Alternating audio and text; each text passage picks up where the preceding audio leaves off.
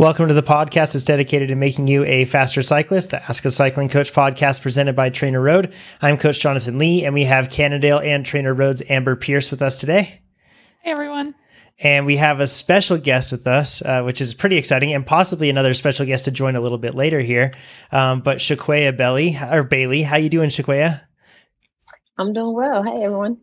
So you are a TrainerRoad subscriber uh, obviously you listen to the podcast too. Um, you're on the podcast right now, uh, but then as well, you're also with an organization called the Black Foxes, uh, which we wanted to bring you on for that purpose, and uh, we thought it'd be really fun to have you along to answer some of the questions as well that people have been submitting to us uh, at trainerroad.com/podcast. So thanks for joining us. It's going to be fun. Yeah, thanks for having me yeah, hopefully we can have uh, Marty join us as well. So Marty Merritt, he's the the he's another member of the Black Foxes, and it's a really cool organization that everybody should check out. We'll get more into that in just a little bit. Uh, but once again, this is where we answer the questions that you submit at trainerroad.com slash podcast. But if you're joining us live on YouTube right now, which is usually Thursdays at 8 a.m. Pacific, yes, uh, hello, just like Amber waved. And then also you can join in on the live chat and throw in any questions that you have now, because we're probably going to have more time than normal to answer some live questions, which will be fun. So go ahead and toss them in and your, even your most vexing questions, and we'll try to answer them uh, at the end of this podcast once we get through some of the stuff we have prepared for all of you today.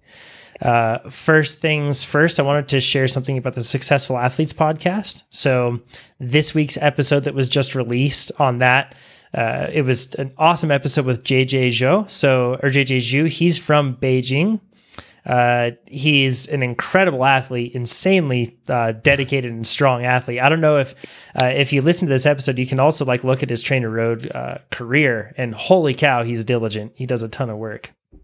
And anyways, he he Everested at low elevation, then he Everested actually on Everest. So the road up to base camp, and it was at sixteen thousand feet. So it's really cool to talk about like how a person even does that, but then also like the different things about how you prepare for that versus how you prepare for low elevation. So super insightful conversation. And once again, that's the Successful Athletes podcast. So we'll have a link down in the description below for you if you're listening to this on the podcast or if you are listening to this and watching it on YouTube, you'll also be able to find it there. But a link to the Successful Athletes podcast, you can subscribe to that one. Totally recommend it. It's stories of successful athletes that are doing great things with TrainerRoad all the time. And the episode coming out next week is with Zach Josie. So he is a triathlete with dwarfism.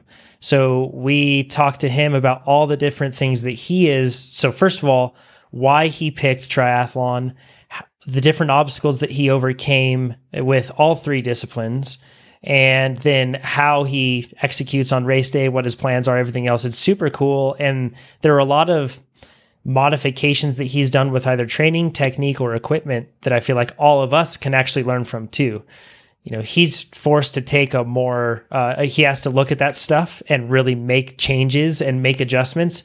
And i think a lot of us probably just think eh i just run that way or i just swim that way and i'm like me like i swim like a rock right? Uh, but he took a really like i need to be better so i need to do these things approach and it's really cool. So tune into that one that will be published next monday. There are always uh, new episodes every monday on that on that podcast. So super exciting stuff and if you want to, uh, be on the Successful Athletes podcast, if you use TrainerRoad to accomplish something uh, that's impactful to you and something that you feel is some sort of success, because there are plenty of measures of success, whatever those may be, just send me an email at jonathan at trainerroad.com and let me know what that story is. So thank you for everybody that's done that so far. By the way, it's really hard to keep up with all of these. So hopefully, do you want to do you want to remind them how you spell your name? Yeah, because not everybody spells Jonathan the same. Good point. You might get a kickback, huh? So J O N A T H A N, and it's at trainerroad.com. So uh, it's uh, hopefully we'll have a better system to keep track of all of these that are coming in uh, in the future. For now, um, I feel like I'm just a little hamster running on a wheel, not you know just spinning crazily. So, but thank you for submitting them, and please keep doing it. Uh, okay, so first things, and and and and Bailey, uh, we should probably kick things off. How did you get started in cycling? Where were you? Where are you from? And how did you get started in cycling? So I'm actually from Pittsburgh, Pennsylvania and I um, pretty much got started from commuting. Um, that was like really the, the biggest catalyst uh, is just getting from A to B. And um, like once I moved back to Pittsburgh, uh, like from living in Atlanta for a little bit, I was just like, you know, I gotta have a better way to get around because I can't take the bus. It's not as convenient. It's not as quick. And so I was like, well, I'm just gonna ride my bike. I used it as a means to get around in college and whatnot. So I, I got a bike from Performance, uh, and they had like a layaway. So I was like, oh, this is awesome because I was still trying to like save my coins and uh, be responsible. And I ended up getting the bike out early, and then that's kind of how I think I got it in like May 2011 or something like that. Um, and so once I started commuting, I just nonstop, and it was just like a road bike. I think it was like a Fuji or something, um, aluminum, and I love that bike. I like rode it everywhere. It was like amazing. Hey, there's Marty. We got Marty. Marty, go ahead and take your sweating. go ahead and take your time and get sorted. We are live, and we will. And oh, he dropped. I'm Oh. sure he'll be back soon. Um, so Bailey, it's funny that you mentioned like the Fuji. That was my first. My first bike was a Fuji too. Um, loved that thing. It was all white, and then it had like a carbon fork on it. And I remember like, I remember thinking like when I first started, I was like. You know what? My my bike might may not be carbon, but my fork is, and that's pretty darn sweet. Um, and then it's funny because years later I ended up buying an aluminum bike because I thought it was so awesome. Um, I like them a lot, so so tons of tons of fun. So you, it was like commuting, and that was like the motive. But you got a road bike, right? Like the Fuji was like more of like a road bike thing. Did you have any like desire to get into road riding itself, or was it just getting an efficient commuter, and then I guess ha- bridge the gap from there to getting into road riding? Uh, so I, I think the reason I chose that particular bike is because I like literally on the looks. I like the way it looked. I was like, oh, this looks Sorry, good. buddy. It was, yeah. Hey, Marty. Marty's here. I, I, I, I, I, I, I was like, I'm like, wait a minute. I'm like, I'm like, yeah, 545, 545. And I'm looking at my calendar because I'm, I'm doing my payroll. And it's oh no, 445. so Marty is. Marty is in Barcelona, Spain right now. So hence the hence the time zone confusions, but we've got it all sorted. So Marty, go ahead and take your time. Uh, We we're just kicking off here. So you, you got the bike Bailey off of the looks, right? Like because you thought it looked cool.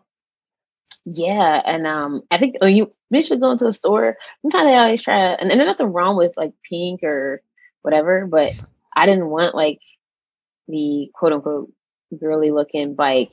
Uh, I wanted like black and red because it just looked like serious, and so uh, and it just looked fast, and I was like, oh, I'll be moving quick because I'm thinking about like getting from A to B quickly, and um, so and like I think when they told me about a carbon fork, I didn't even really know about carbon and all the differences and stuff like that. So I literally just got it on looks, and it actually was a smidge too big. Um, and then I would commute a bunch, and then I had a friend who I we worked together, uh, Mika, and I that me getting a bike and riding all the time encouraged her to get a bike, and so she started commuting to work too as a result. Mm. And then one day we were like, let's just do a ride, ride. And then during that actual ride, uh, we ended up like meeting in like the strip district of uh, Pittsburgh and riding from the strip district all the way out to like past like the waterworks and stopping and having breakfast at like Wendy's. And then we just kept like riding and riding and ended up on like this road, like Saxonburg, which is a really popular road that cyclists ride on out here. And she ended up bonking and or maybe just bonking or just like hit a fitness wall or whatever. Cause it was like the first time we ever did that sort of sort of mileage. And um her boyfriend had to pick her up.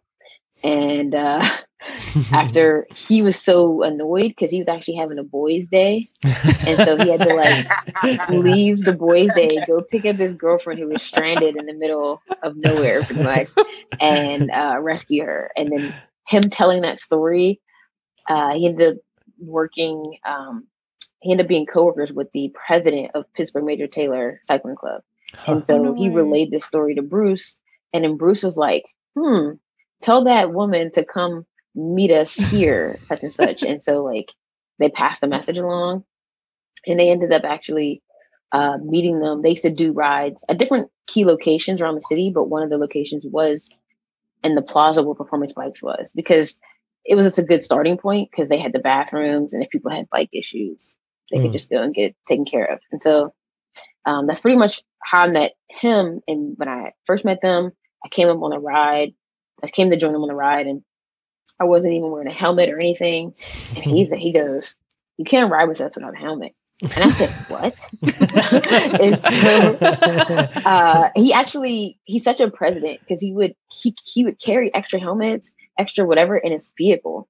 And That's so awesome. he pulled out a helmet and was like, You gotta put this on. I said, That's ugly. And so he was like, You, you gotta either wear it or you ain't riding with us. And so I, I reluctantly put it on.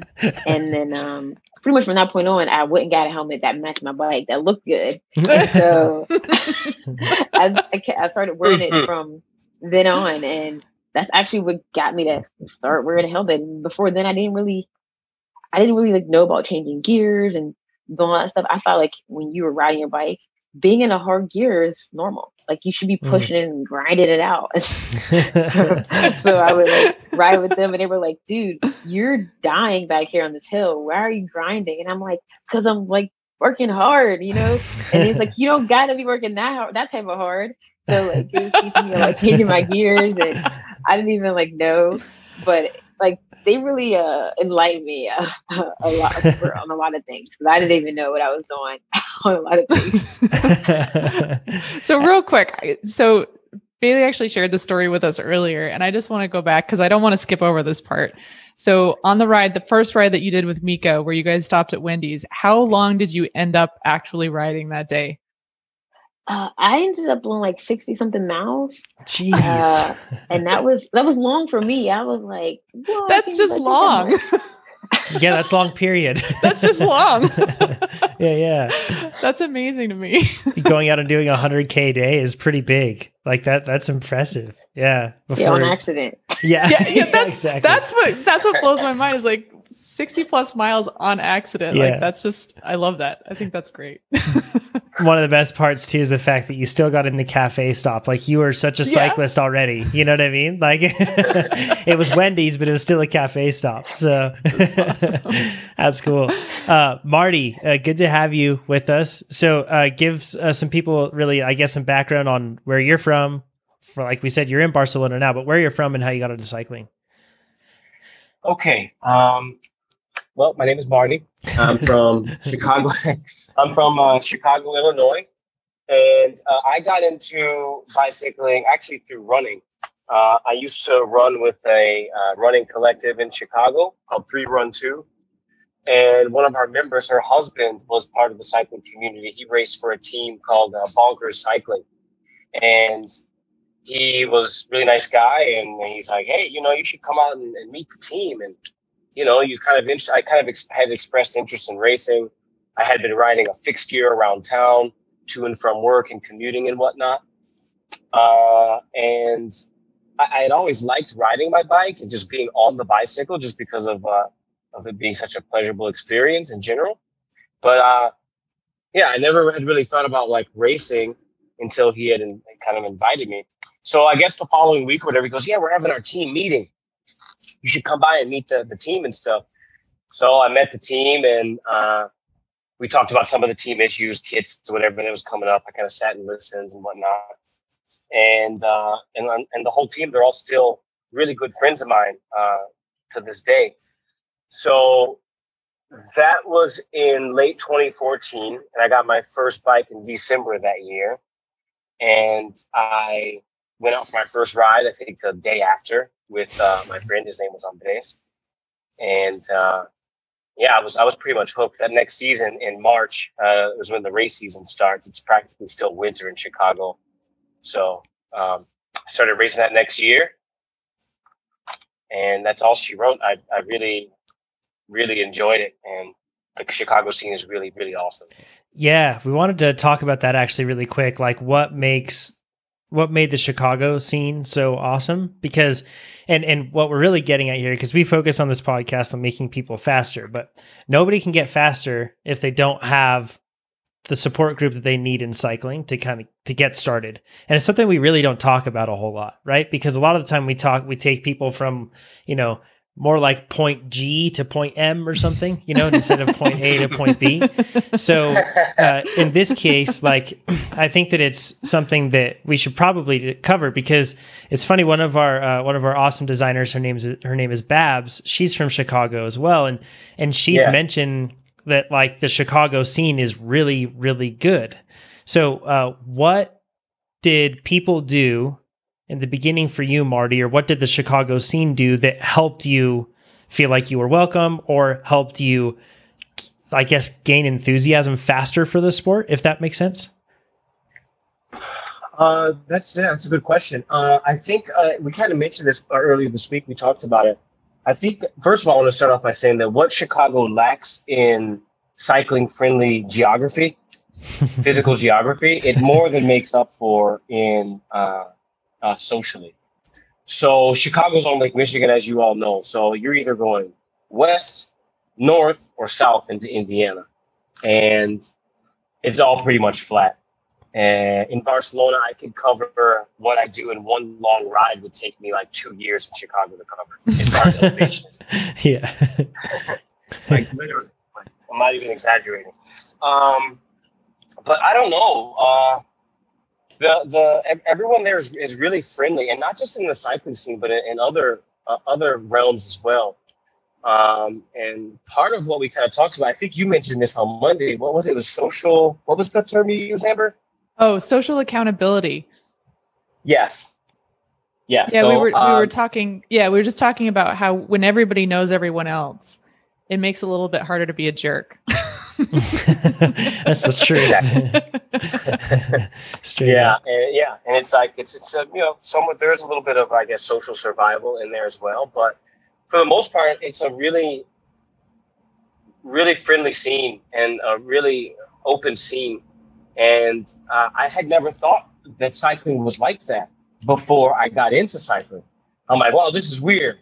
This is road cycling. I, you know, I had grown up thinking that all you guys were jerks, you know, and, and, and super super closed and like it was like an elite kind of you know world but uh you know in chicago i didn't get that feeling at all Hmm. That's so cool.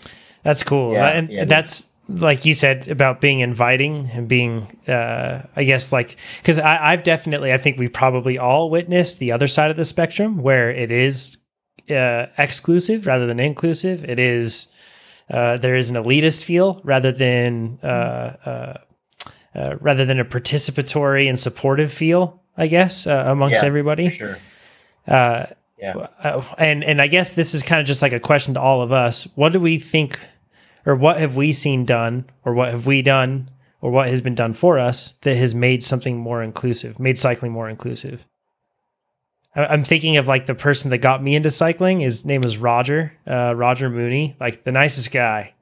And sounds like was- a nice name sounds like Yeah. a nice Yeah. guy right? Yeah, he's just awesome. He's a fire captain and just like totally like the fireman that you would think of, like just hardworking, really kind, like guy, and and he was uh, really helpful to me in getting started. He didn't wait for me ever. He, or I should say, he just he dropped me all the time, but then he would wait for me eventually, right? Like, and I always knew that he would be there. But every time I would, he wasn't like just I, and I was really eager for advice, but he was never the person to like be throwing advice at me constantly.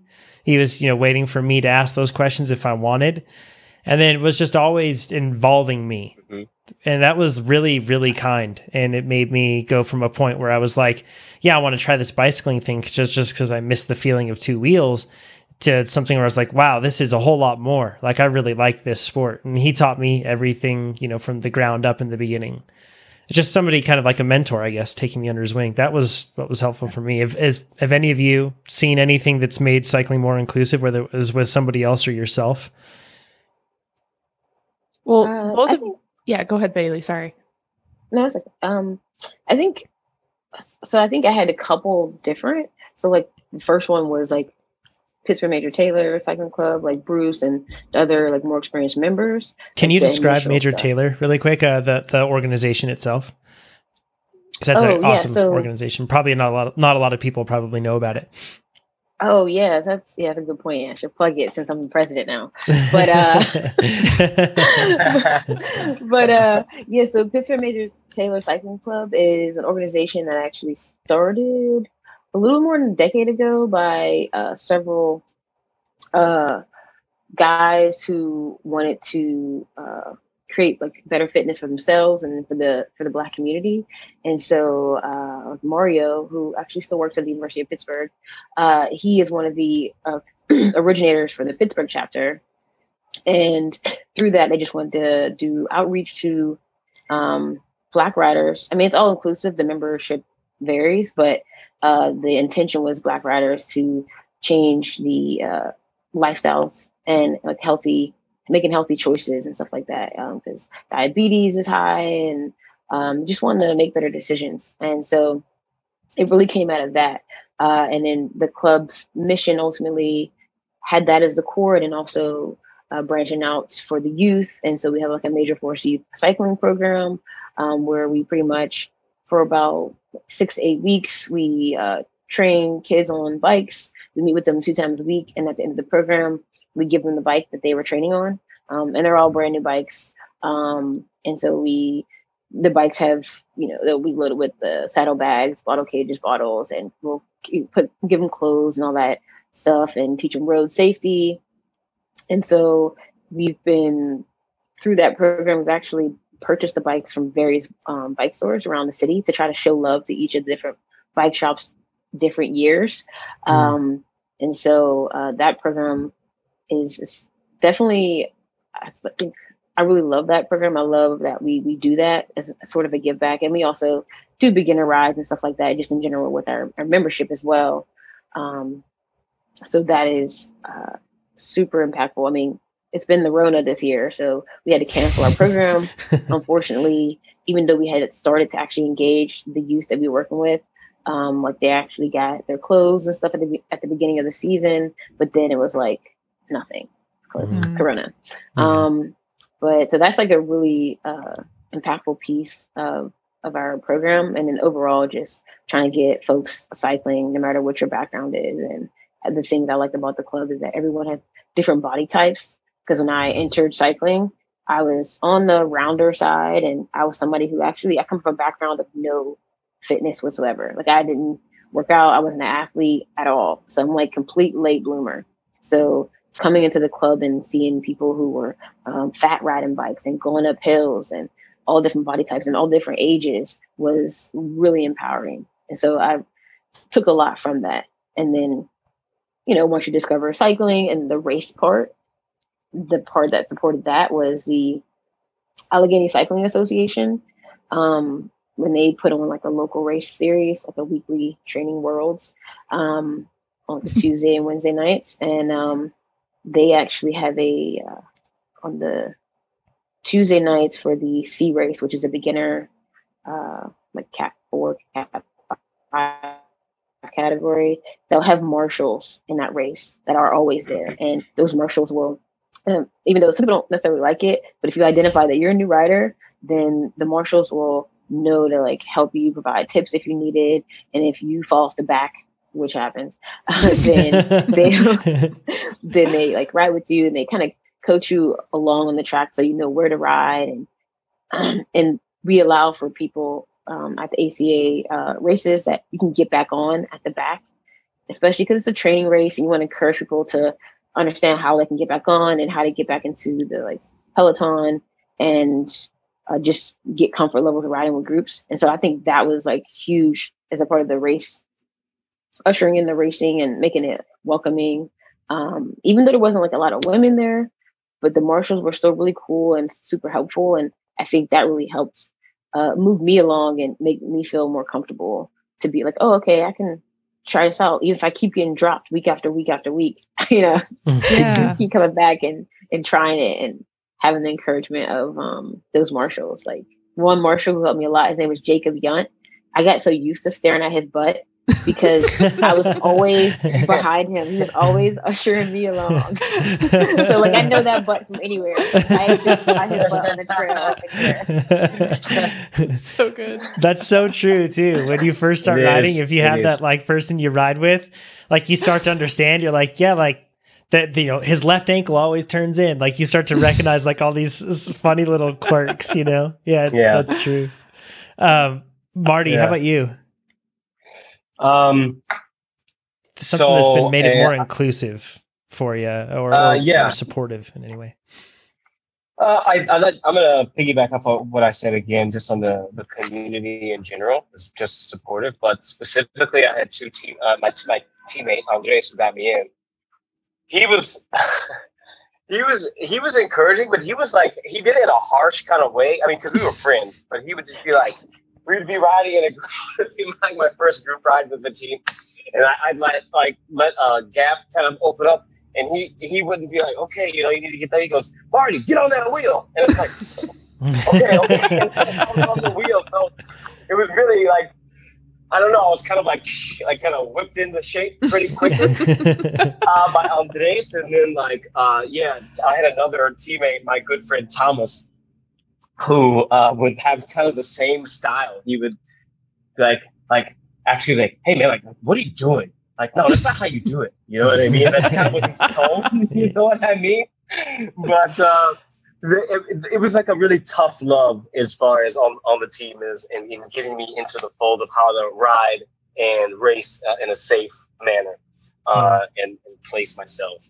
My uh, my first race was one of the first races of the season, the Lincoln Park Criterium. It's right on the lake at like the beginning of April, so it's practically wintertime on the lake, Lake Michigan in Chicago. Freezing. And Yeah, no, it is, and, and, this race is famous for always having inclement weather. Um, luckily, this first year so it weird. wasn't like that. yeah, know, right? um, Who'd have thought? It was my first. Exactly. uh, yeah, I had people from 312 come out and support as well. Like, so even friends of mine that weren't in cycling actually came out, uh, you know, to the to, to see me in the race. And I remember uh, after my first lap, I went, I was like in the hoods, you know, I'm like riding, racing in the hoods, and I just hear Andres from the side, get in those drops. And like from that point forward, Marty, get in the drops. And I'm like, okay, from that point forward, I was in the drops for every race at every moment. Like it's like it was like such a I was like traumatized into into this. Um but uh aside from the tough love, it was a really, really welcoming uh welcoming environment with uh with bonkers. Um, Best cycling team name yeah. ever, by the way. Yeah, for sure. Yeah, that's a great cycling team name. Yeah, yeah. Thanks. Yeah, it has a long uh, it's a Chicago Chicago classic. Um, mm. A lot of the guys have moved out to Colorado and kind of spread out, whatever. But the bonkers soul is still still, still very much alive. Yeah. that's awesome. So yeah, and you know we have programs as well in Chicago that are uh, kind of similar to piggyback off what uh, uh, was saying um, to help get new cyclists into the fold and uh, in the communities, uh, you know, exposing the world of cycling to people who otherwise wouldn't have that type of exposure as well. So there's a general uh, supportive uh, vibe in Chicago for that. That's awesome. Uh, Amber, I think that's what makes. I was just going to say. I think that's what makes the tough love so effective too. If you know, there's a huge difference between somebody yelling at you to get in the drops and they're being a jerk about it, and somebody that you know really cares and is excited to have you in cycling, and then they're yelling at you to get in the drops, right? Like, so the tough love, like the tough love, you need the love component there for it to be really effective. Amber, sure. you've been at like so many levels, I guess, of, of cycling. So you've probably seen people being, you know, inclusive, also being, you know, exclusive as well, mm. at like totally different levels of it. But um, how about you? Like, what made you feel like you had the support to get started at the beginning? So I started in collegiate racing, and I think one of the common threads I'm hearing with this is like each of us had some kind of an organization, whether it was a club or outreach, um, that kind of made you feel like you were part of the group. And I think that was a really big one for me too with collegiate cycling. Like, you know, we're a club team. Um, but but there's like an established group of people who then make you feel welcome as part of their group. And, you know, as part of that welcome, they care that you're there, they want you there. And so when they are giving you critical feedback, you know it's because it's for your own good and they genuinely want to see you succeed. So I think those are uh, that sense of community is huge and that can be a city, a town, a cycling club, a school. Um, I think that really, really helps because it immediately makes you feel like you're a part of something really concrete. And mm-hmm. that sense of welcome, I think, is really, really important. Yeah, I, I had a cycling club that I joined pretty like and they were like a team as well, but that I joined pretty soon after I started as well, and and they were really helpful with that. And Don Padalock was the guy that was kind of like the the director. We called him the DS, and he totally was, and super nice guy. And it was really fun learning the the basics of racing with with that that crew as well. It's super helpful. Um, mm-hmm. So I guess the onus is on all of us that are listening to this that are experienced cyclists, and even those that are new cyclists that are listening to this, or triathletes as well. Totally uh, the onus is on us to to serve that role to somebody else, right? To yeah. to be the, like a, Amber, you always say, be a good wheel, right? Mm-hmm. Um, yeah. and and that's that's it's up to us to to do that. And it's funny because what we've all talked about is support, and it came in different forms, right? It was like Roger was like the silent, strong, but very helpful friend when I needed it. And then, you know, but then the tough love side of things too. So like every person like you were saying, Marty. So every person is going to need something unique. So it's or just like Bruce just laying down the law: no helmet, no ride. yeah, exactly. yeah. just, so there it is. it's up to us to be receptive to what a person needs, and and to know them enough to know that first of all, and to to to want to know that person enough, and then uh, you know, just be there to support them in whichever way that is. Not necessarily drown them in advice, not necessarily correct them at all times, or even like give them, you know, hand me down, whatever it is. Like many times, just get to know the person and then support them in whatever way they need. So uh, yeah, I believe it really helps, especially because I do think largely cyclists, you know, are really like good and great, you know, kind people. And the social environment around cycling, I believe, is also largely very good. But you know, clearly we're we're also known for our the pockets of not very good that exist out there as well. So, like you said, Marty, um, the, the assumption that it's a lot of you know that it's a rich old white man sport, and in a lot of cases, it's not disproven. Right, so uh, maybe it's up to all of us. I don't think that's an assumption. yeah, data backs it up, right? yeah, I think that's uh, um, I think that's pretty fair to say. Numbers don't lie, that's for sure. Yeah, yeah. yeah. But we got, we got people Go ahead, Shay. I was just saying, speaking to certain like people, so like just think about like the races and stuff because I like didn't have a car. Um, but once I started racing and showing interest, uh, Stephanie Swan, um, they used to call us like her little ducklings, but um, she would actually uh, let me. Uh, we would carpool to races, uh, and so I think that was super. Like that was like a huge springboard to actually get to races yeah. and encourage me to like stick with it. And then I got a car to get to races. The only reason I bought a car was to get the races. So and I got a Honda Fit because and I was like, it has to be to fit my bikes. And when I went to the car dealer, I brought my bike. I actually brought my bike to the car dealer, put it in the back just to make sure that it would fit without having to take the wheel off and everything.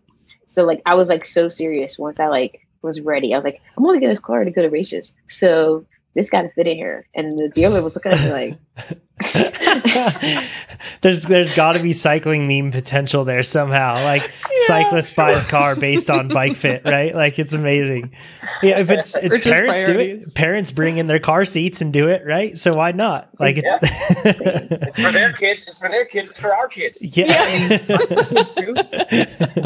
hundred percent, hundred percent. Um, I want to take a moment to talk about the Black Foxes, your organization. So.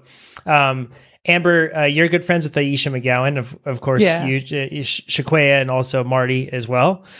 Um, and this is something, and if anybody doesn't know who Aisha is or who the Black Foxes are, you can follow them on Instagram.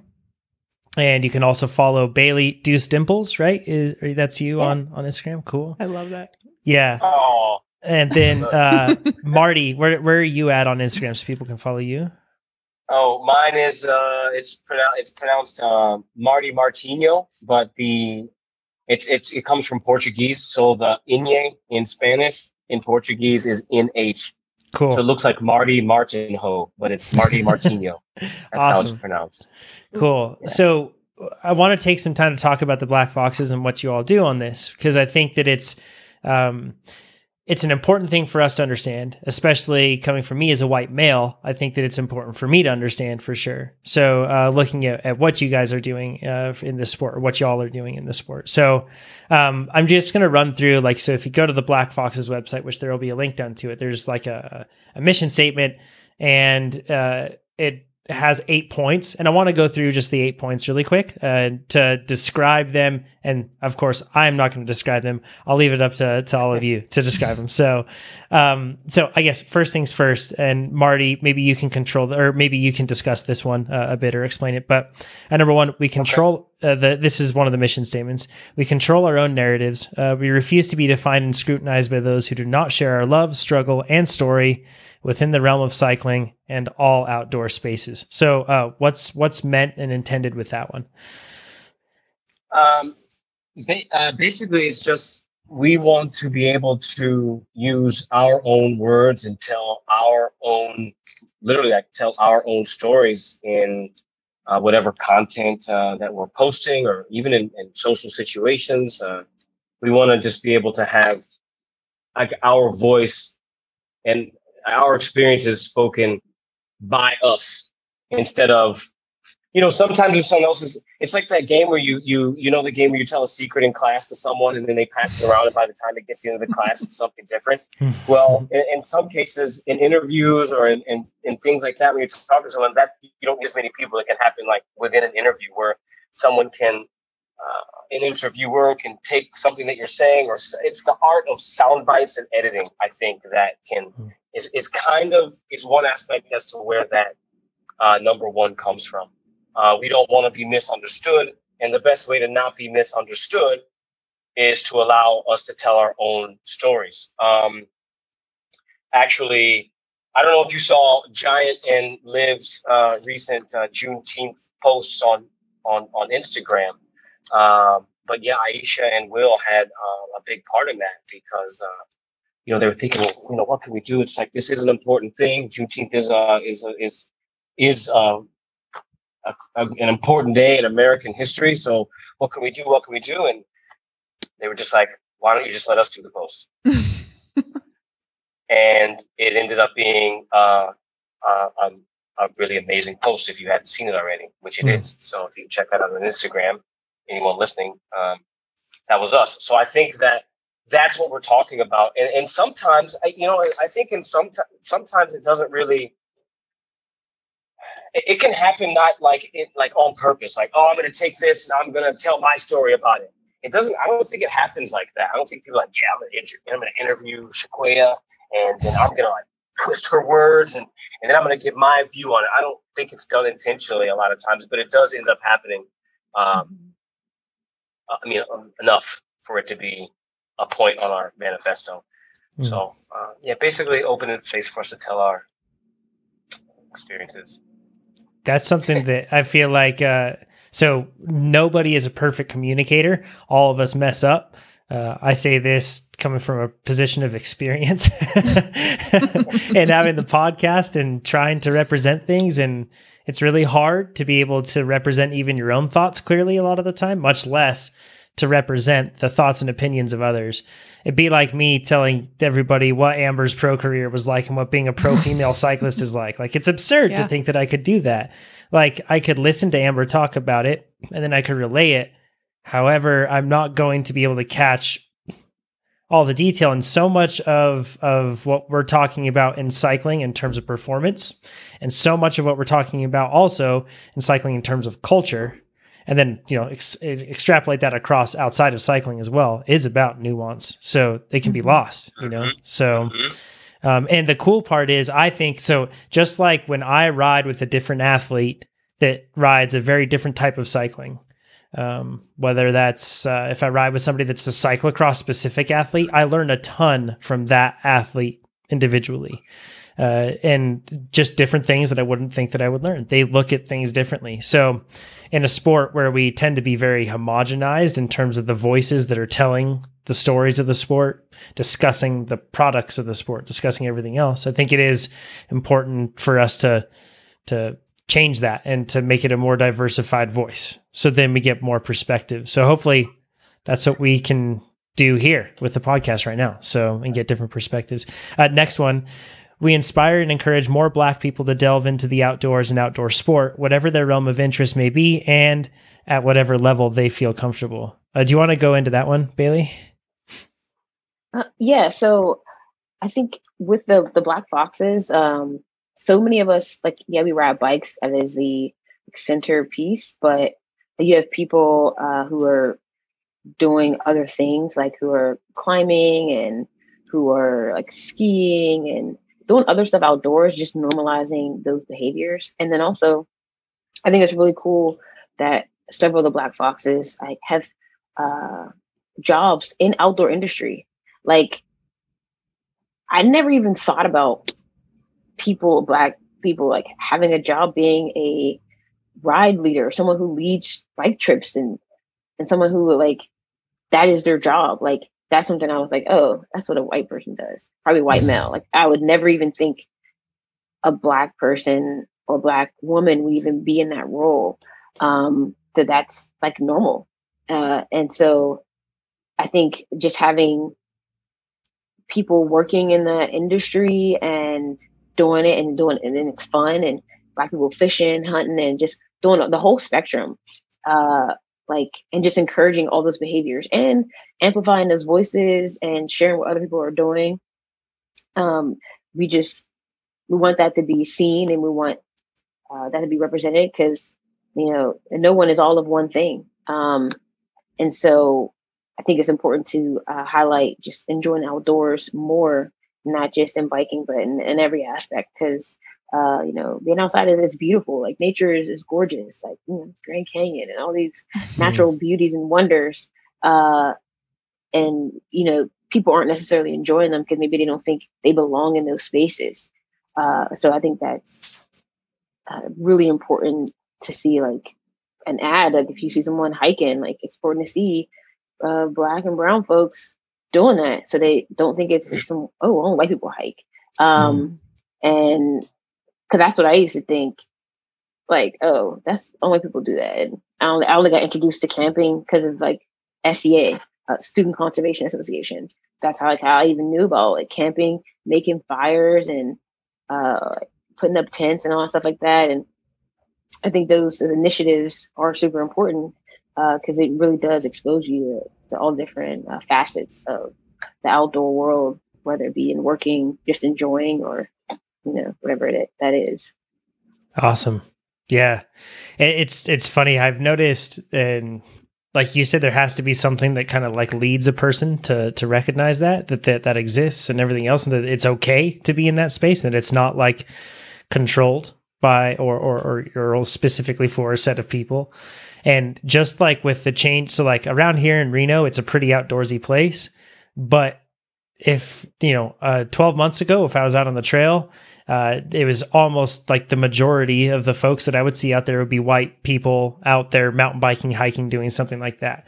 And, you know, as terrible as COVID is, finding some sort of silver lining with this whole thing, closing all the movie theaters, closing all the malls, closing all the other things like that, sports not on TV, it's been so cool to see out on our trails the way more diversity and people that you can tell are like, what in the world is this hiking thing? And like, is there a bear over there? Like, you know, it's like it's like a totally different environment for them. And it's so cool because what we're seeing is the fact that people are, and I mean, this is probably going off on a tangent, but it's public land. Like it's their land and it's their experience that they get to have at any point, and it's back in their hands, and so many people are getting to see it. So I think that's immensely powerful.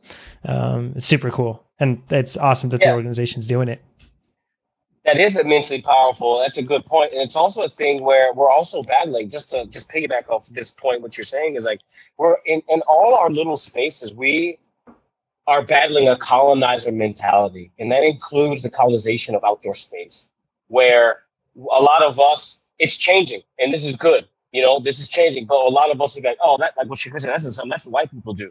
And and it's crazy because a lot of the white people have that same thought process. And it's funny how everyone is playing a part in this. Like, this is what white people do, this is what we do. Right. Mm-hmm. And then you'll see like uh so it's just like a college like, oh like like, well, what are you doing here? Like, this is like why, you know, it's like, no, no, no. This is like you said, this is public land right? And before any of this, it was none of our land; it was someone else's land before it was taken right. from them. Yep. Yeah. Right. Yeah. So we, it's good, and that's and as far as point number two, that's what we really wanted to do is make this. Is, everyone has a right to this. So mm-hmm. yeah. Yeah. Super good point.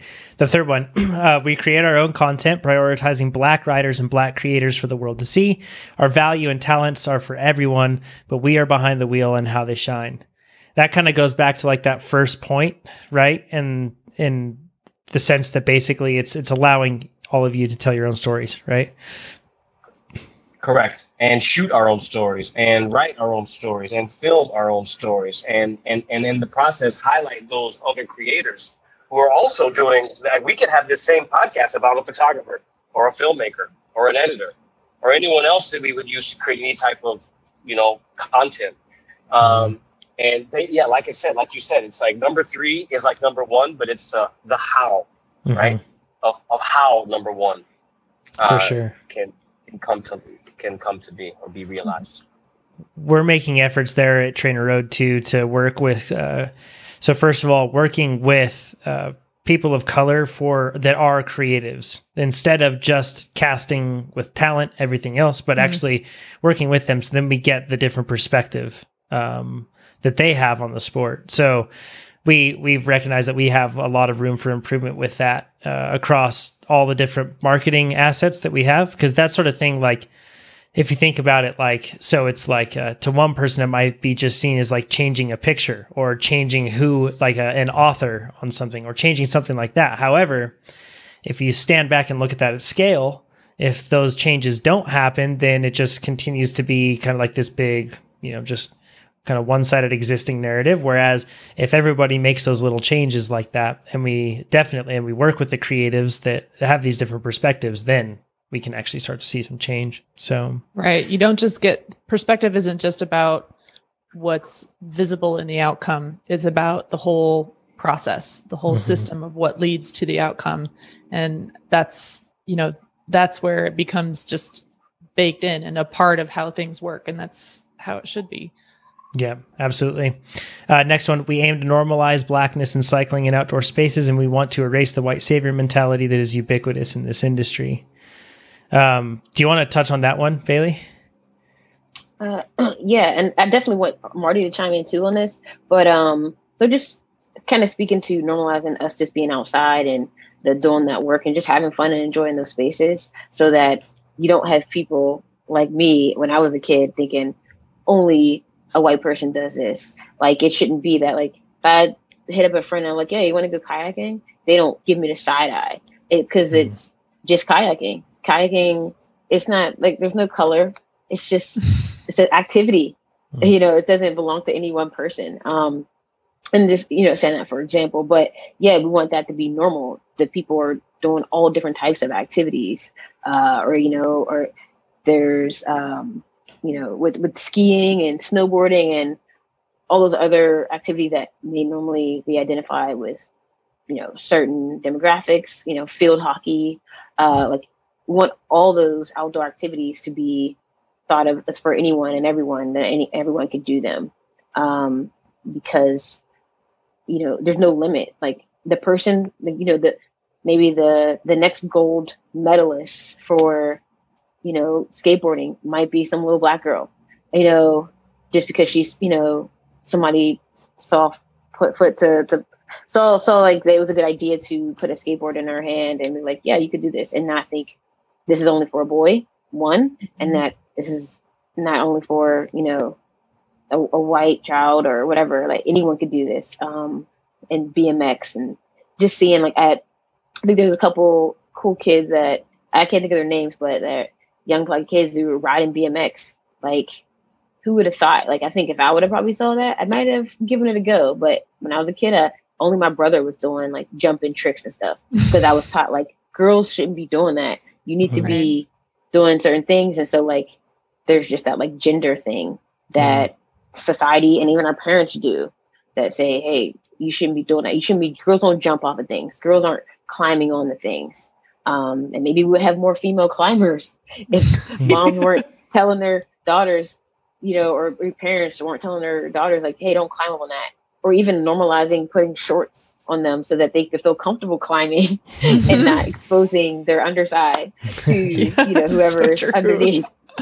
um, just like normalizing those behaviors and Yeah. and in the full spectrum. Uh, but yeah, It's it's funny because I don't I you know like I look at that and I realize how much inspiration I've taken from different people that have done the sports that I've done because I've largely lived a very outdoor centric like act activity lifestyle my whole life and I've never had that to like run it through a layer of what should be done and what shouldn't be done because I've been privileged to be or I'm, I'm in this situation of privilege in the sense that it's like you know it's that same white privilege. Like I've never had to think of that. I've never had to think, can I skateboard? Should I skateboard? Like I just skateboarded, you know, and so yeah, like I hope that is something that gets broken down uh, for everybody else. I would I would hate to think of like going through that experience and thinking that like I just don't know if that fits with my culture. Like that, 'cause that it shouldn't be that way. Like you said, the sports It's and everything. thing. Yeah, exactly. It's a thing. Everybody can enjoy it. even Marty- with some of the sports. Oh, sorry. No, no, go ahead. Go ahead. I think about some of the sports, uh, like being in certain schools. So like we, so in Pittsburgh public schools, I went to Pittsburgh public school. Um, if you go to Allderdice, they have way more sports offered because they're have a larger white population. And if you, I went to Peabody, um, and the amount of sports and activities offered was like cut Mhm. down. Um, and I remember like when I was a kid, I actually wanted to try rowing, but that's not something that was offered. And Yeah. so I never did. And there was like the barrier of like uh, the cost barrier is cost prohibitive for my mom to just sign me up or something like that. So I never even got to try it. So just like knowing what's nearby is one of those things. Like the skateboarding park, it's not like in East Liberty or in Larimer, which were like predominantly black neighborhoods. It's out in Bethel Park.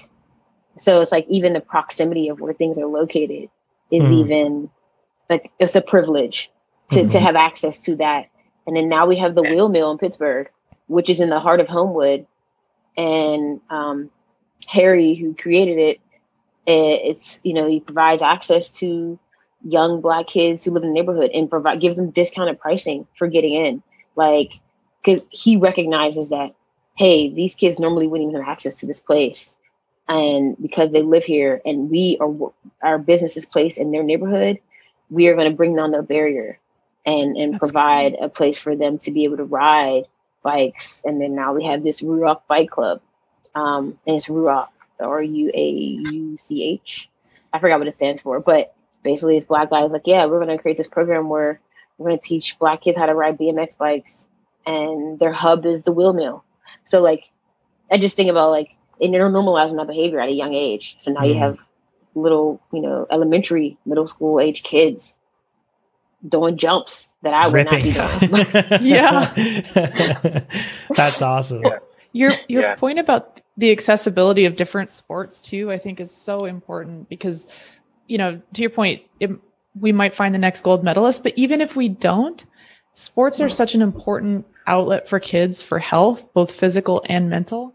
And I think that oftentimes what we see, it was definitely the case for me too in public schools there's like a really narrow offering and it's often you know around team sports or ball sports and kids not all kids fit that model right like Mhm. it you know not all kids feel comfortable in a team sport um, but they might feel comfortable in something that has a little more independence like skateboarding that has a little more independence like cycling and oftentimes you know we lose kids at a really tender age because they start to think they start to just hate anything that has to do with physical activity. Like i hate sports. I hate exercise. And the only reason for that is because they haven't found the one outlet that actually you know suits them because they don't fit the mold that's being forced upon them. And i think that when we can give kids access to more choices like that it's not just about you know the olympics. It's also about just having healthy happy people in our communities Adults too, right? Like yeah a friend Yeah. of mine, we were talking Yeah. about we were talking about this the other day, and he's like, I'm like a middle-aged white male. I like I need to watch football and I need to barbecue and I need to mow my grass and be proud of that. Like, you know, like that's like, that's like Yeah, yeah, exactly, right? Like cuz I I and he would totally feel uncomfortable jumping into something that was out of his realm. So the message should hopefully be hitting home for all of us right now, no matter our age it's something that we can change for others and also change for ourselves. Like, uh, you know, yeah. these sort of things. And we're talking about good, positive, healthy, uplifting things that are in many cases these, the, you know, all forms of outdoor recreation, but in particular, ones we're fans of, cycling, mm-hmm. shouldn't be off limits at all. Right, Marty? Yeah. Yeah. No, yeah. I was just going to piggyback off what you said. Uh, uh, what, what you said there, Bailey, about your, your story you told about the park and the skate park and the high schools, the access to sports. It's it's it's like that. And here's the thing, because we have these conversations like, oh, you know, the system should be better. You know, the system's not working the way it is, and these things are not by accident. These resources that are not in communities, the system is working exactly how it was set up to work, right? And and that and that's the problem. Mm-hmm. You understand? There's a reason why certain communities we have a lack of these sport activities in our communities. That we have a lack of even of healthy fruits and vegetables and grocery stores in a lot of our communities, right? Like, mm-hmm. there's a mm-hmm. reason for that. It's not by accident. That's the first thing I wanted to piggyback off what you were saying. So mm-hmm. it's funny. Like she said, you know, your friend who started the was the BMX program, right? Is that what you're talking about?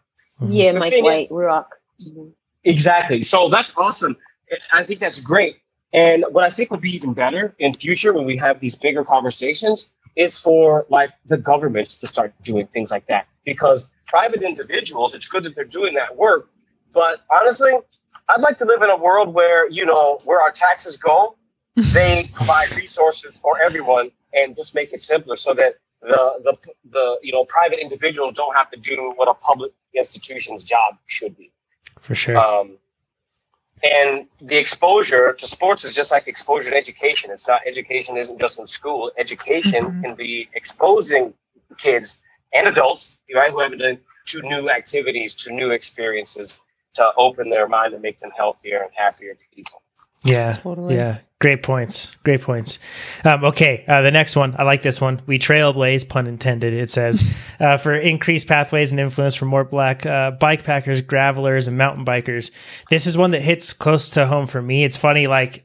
Um, so I was working with some photographers and and our design team, and we were looking at like imagery that we had access to with a bunch of different photographers, like race, uh, like um, uh, race participation footage, right? So like whether you did Leadville or some USAC race, something like that. And if you think it's hard to find a person of color racing a road bike, try a mountain bike race. It is like so hard. Um, it's particularly tough, and I don't really know why, but it's really tough to find on on that side of things. So like on the off road side, because that's where my passions like truly lie. It's been really tough to find. Uh, I think that that one probably has even additional barriers. Maybe it's just because you know like mountain communities themselves tend to be like very one-sided and it's difficult to get into and everything else and they're cost prohibitive who knows i don't know what it is but that's something that i'm super excited to see that uh, the black foxes are there then also another one all mountain brothers is another organization that people yeah, can yeah. check out which is sure. super awesome to see um, Elliot Jackson is an athlete that like leads the way with this in in a lot of ways. Chris Blevins as well um, which if anybody doesn't follow Chris Blevins, you absolutely should. He's one of the most conscious athletes I've ever like come across. He is extremely articulate and he is also probably our you know our greatest hope in terms of mountain biking right now with uh, the young riders that we have in our sport. He's an incredible athlete. Um, and also, if you want to watch somebody do like mind bending stuff on a bicycle, it's him. He has so much skill; it's absurd. So, um, okay. but that that's one where we really need a lot of a lot of help. I feel like so it's cool to see the Black Foxes making an effort there.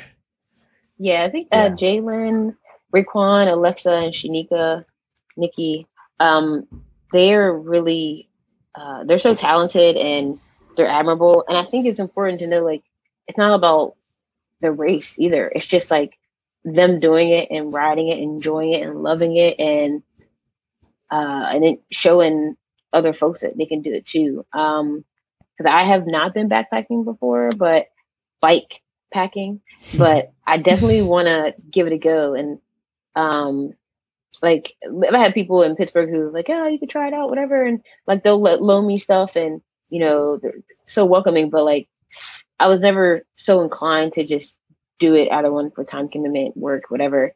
Um, but also just comfort level, being like, oh, how comfortable am I going to be in in this space, and just being worried about my safety, uh, because I don't know if people know, but Pennsylvania is rural.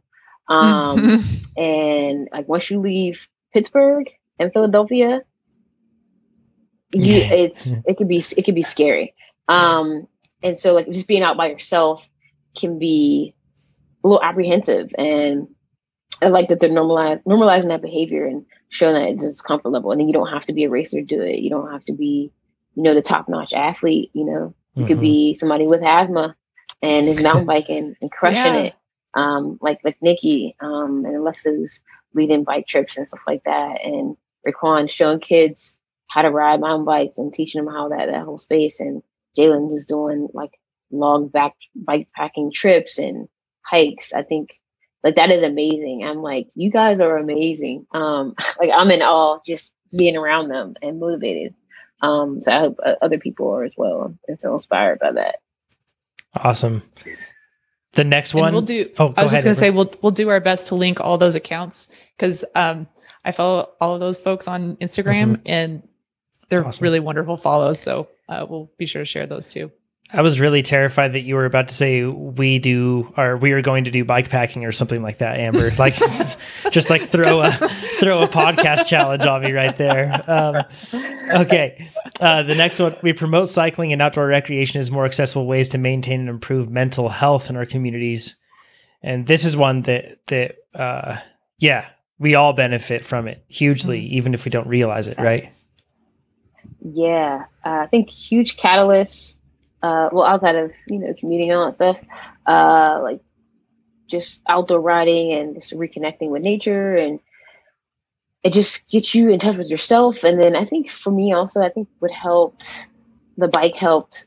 Like I had like a big breakup, which is I think part of the reason why I moved back to Pittsburgh too. Uh, and then just kind of like get in touch with self. Uh, I think the bike also helped me do that, and it helped me like overcome like those struggles of like what I was going through and like any bouts of depression and just like having a hard time at work, ride your bike, you know, and you know, have tough relationship, you know, ride my bike. And even as like may not fix the problem, but like being outside and getting the fresh air and sunshine on your face, it it at least makes you feel better and you know that you feel good afterward. And you know there's like a inherent benefit by riding. And so I think that was like hugely important for me because I like that was like a really tough spot, just making that transition back to Pittsburgh and trying to figure out what I'm gonna do in my life. And I think having those cycling communities and creating new friendships helped like re-engage me um, when I was like going through a dark, a dark space. Um, find help me find like a new love uh, mm-hmm. that you know is is long lasting. You know, as long as I can still ride or even if I can pedal my legs, maybe my arms, you know, get a little a hand hand bike or something. But uh, that was uh, really impactful for me, and I think it, it brought me it brought me back from like a dark place. Um, so I, I, think it it definitely can do a lot for a lot of people, um, and you don't have to be like racing. It could just be just to be out there and be one with nature. And sometimes I have people who ask me like, "How are you going on a solo bike ride?" You know for 60 plus miles or I haven't done solo centuries, whatever. And they're like, well, what are you thinking about? And I'm like, I don't even know. yeah, totally. Oh yeah, I don't want to replay it either. Like, like I don't know what we think through, but it's probably weird. Who knows? Like, you know, those thoughts are for ourselves, for nobody else. You know, exactly. Yeah, yeah. Uh, one one thing. Marty, with, do you want to chime in? Yeah. yeah. Oh, I, sorry, I just wanted to add one thing really quick, and then uh, jumping into to to you on that, Marty, too, is I think there's another layer specifically with cycling too to this onion that we can peel back, and that's of like having measurable goals and then being able to accomplish those goals and they're achievable, and how good that is also for mental health. And like cycling is really unique in the sense that it's very measurable.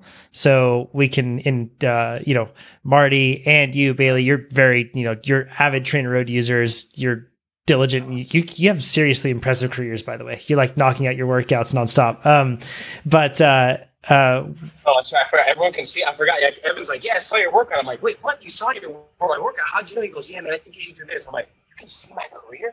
Like, yeah, yeah, yeah. Um, but that also is really good for mental health. I feel like because a lot of the time it's frustrating. Like one or one thing or another may be holding you back from progress in your life in different areas, but this might be one that you can control and you can remind yourself that like hey like you know everything might not be in my control and i may be held back in some ways or i may not be you know where i want to be in a specific aspect of life but this is proving to me every time that i get on the bike that i can accomplish something i can do something hard and i can put my mind to it and get it done and it it's uh, done just step by step not by overwhelming ourselves with something big i find a lot of benefit in that in terms of mental health just having small achievable goals that I can do that then bring about progress. So yeah, I've, I've had this, I've definitely, I've had this feeling, um, I've definitely had this feeling, uh, from time to time. I remember at times I was training for the marathon, I would get out and just be running and then like, I, or like sometimes run my bike and like every once in a while, it only happens every once in a while, but I get like overflowed with like this feeling of just, of just goodness, you know, and thankfulness, you know, and gratitude you know what I mean? And it's a strong feeling. And like I've, I've been like I've had to slow down. I've been brought to like watery eyes because of this. When you are doing something and you're like you're just so thankful to be able to get up and get out of bed and like and like run. And people are like, why are you running? And he's like, I don't know. Why are you on your bike? I, I, don't know, man. I'm just doing it. I just it's something. And you can't it goes to something much deeper, you know, something that really you can't really express in in in in words, um, and which is really, really good for our mental well being. I think. Mm-hmm. I know. I yeah. So yeah. And I think that's part of what's so powerful. Like you said, you can't explain it in words. And that's one of the, for me, especially, but I think it's one of the deep joys in sharing this with somebody who's new to the sport, right? Because yeah you can share the experience with them you can show them this experience you can share it together and now suddenly they can understand the thing that you weren't able to convey with language mm-hmm. and to be able to share that and and see that in each other and have that shared mutual gratitude and appreciation is just I, I'm act, like I was getting a little teary eyed when you were talking just now. Yeah, like, it's good. Oh, and, I feel that and so you, much. yeah, and now you got two people that have that feeling, right? Yes. That good feeling. So imagine, imagine if we can get this and get communities to have this appreciation, just to be able to get together and like have like a, you know, the Buddha in Buddha they have the Sangha. You know, when you have a group of people that are in that mindset, then it's got yeah. so much more power to it. And that's part of like what this item of the manifesto sort of, uh, in a way, speaks to. You know what I mean? Um, yeah, uh, it's it's it's great. Yeah. Uh, I, I I don't think I'll ever stop. I don't think any of us will ever stop. I mean, oh yeah. Hopefully, hopefully we're forever able to do that. You know, I, we'd be we'd be privileged to be able to do that to to continue if our bodies allow us to do it. I want to yeah. be that. I want to be that guy in his 90s dude trying to do the hour record that was so cool so um I, I, I don't want to do an hour record, but I just at least just want to pedal my bike. So um, I'm going to combine the last two because I think uh, Marty, you can touch on these, and I think that they they speak to a common theme here. Uh, and then we're going to get into some questions that, that all of y'all have supported. So, first one, uh, we create and cultivate an international network of black cyclists, and we create rapport within an increased number of industry leaders and orient them in creating leadership teams that are representative of the multicultural world we live in.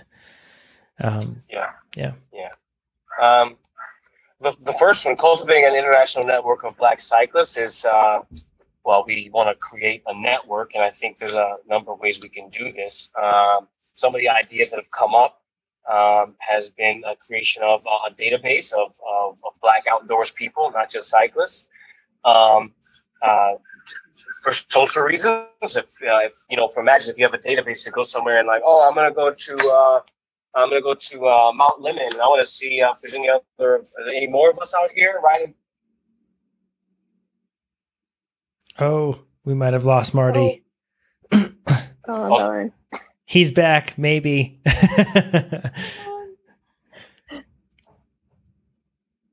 to his point, that's a, something that I'm breaking up. Oh, yeah, he's yeah. breaking up.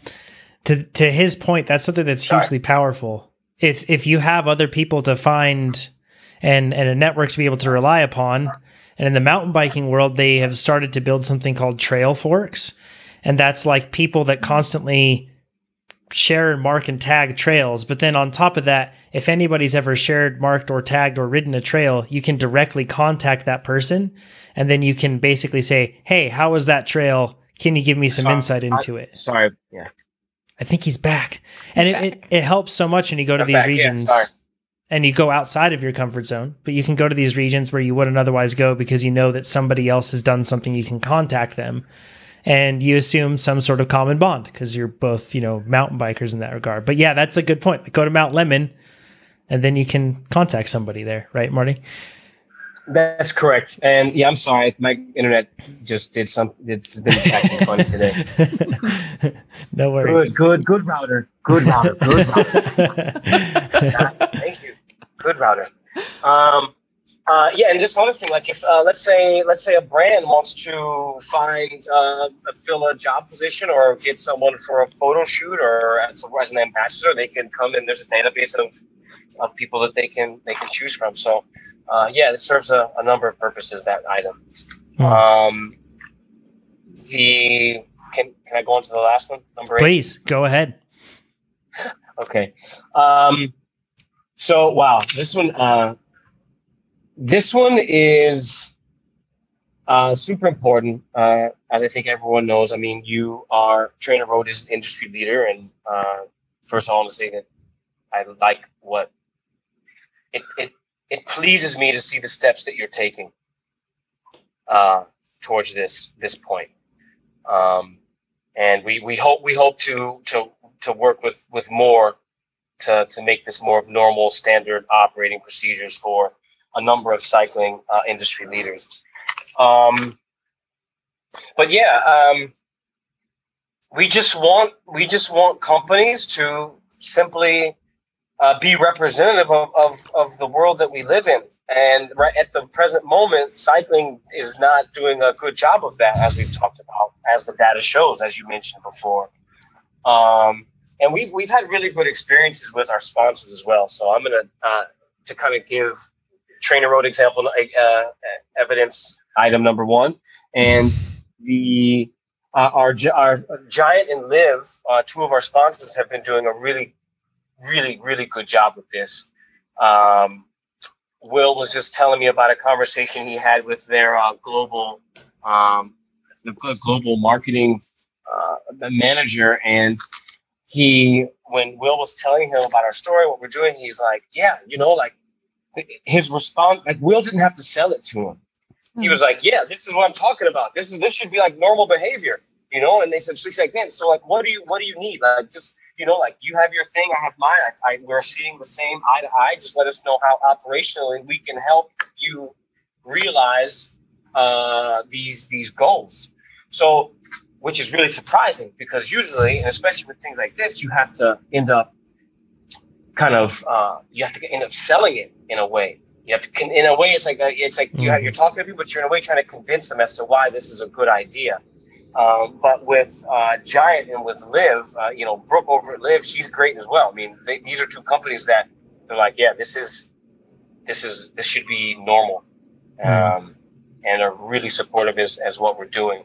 Uh, another thing that we want to do, another thing that we're aiming to do is in creating these rapports is to help uh, companies realize that we talked about this on Monday that the the wider your your base is, customer base is, the more products you are going to sell.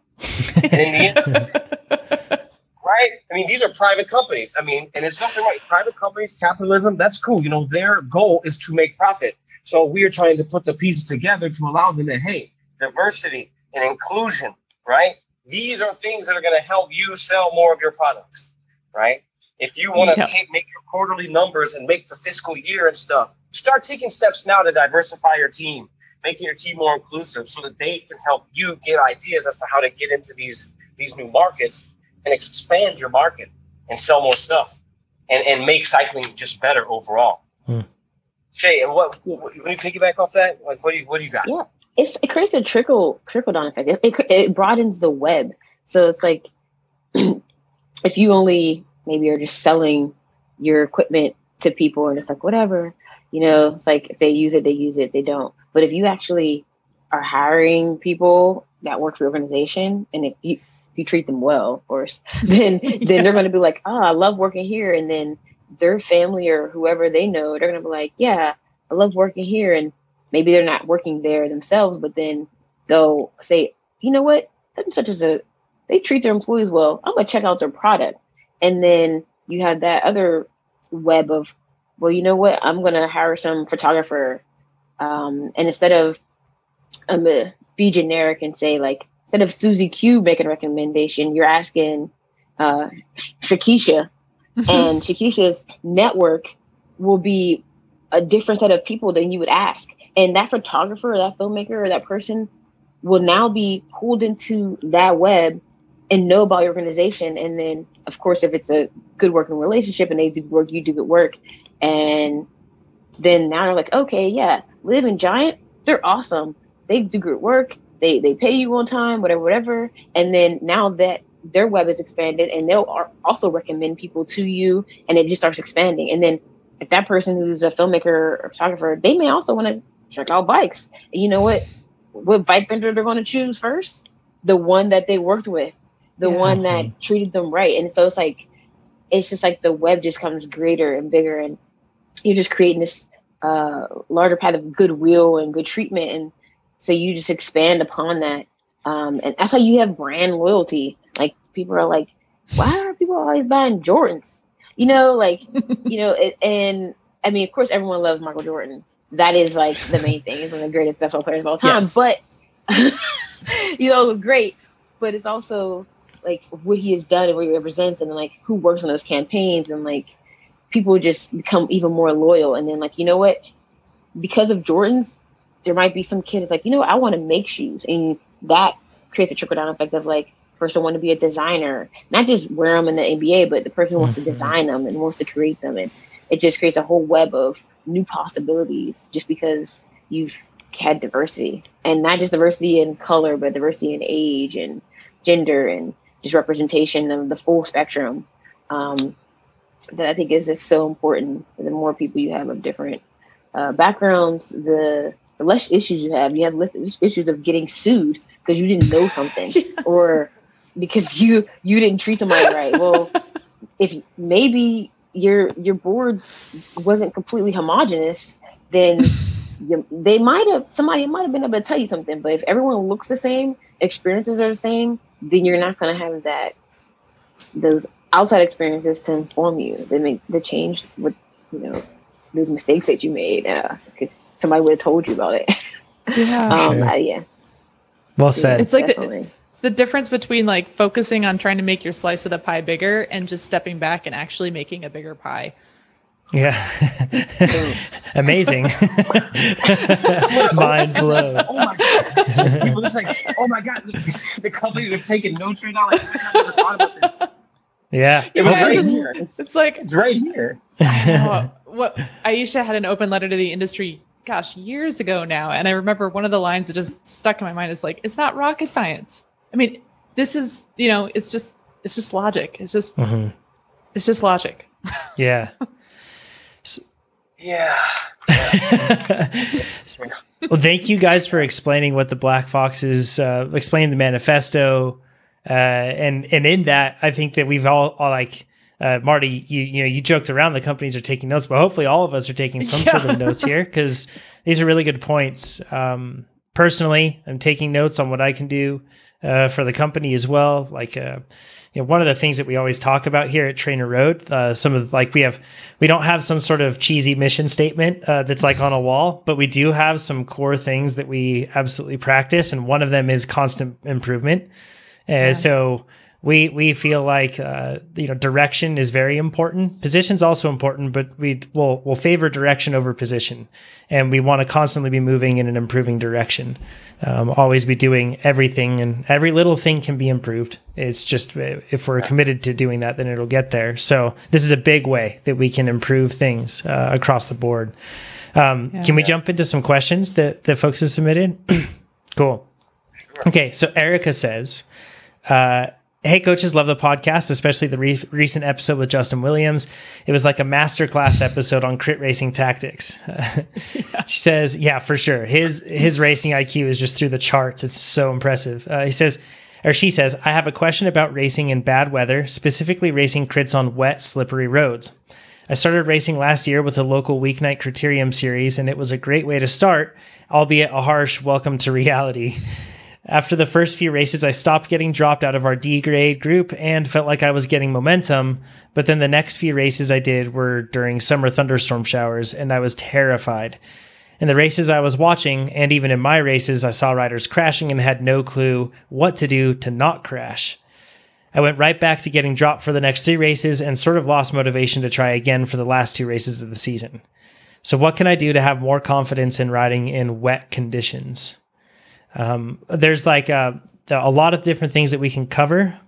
Um, maybe first, it's important to cover the equipment side of things. And one thing we've said this before on the podcast, but I know Formula One and MotoGP have have rain tires, but bicycles don't have rain tires. Um, so don't think that you need to go out and buy new tires or have tires that are specifically designed for rain. You don't.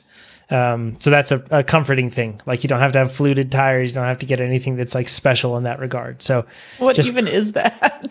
Totally. I was thinking the same thing. it's uh, yeah, it's like uh, channels, right, for the water to like you know once the in between because you have the surface, you have water, and if you're watching on YouTube, this probably makes sense. Sorry, podcast listeners, this probably doesn't because I'm using my hands, but uh, you have the surface you're riding on, then you have water in between you and your tire, right?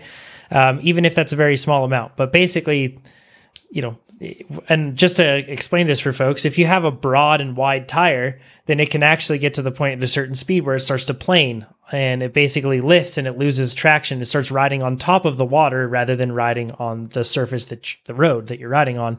And that causes terrifying things like losing traction.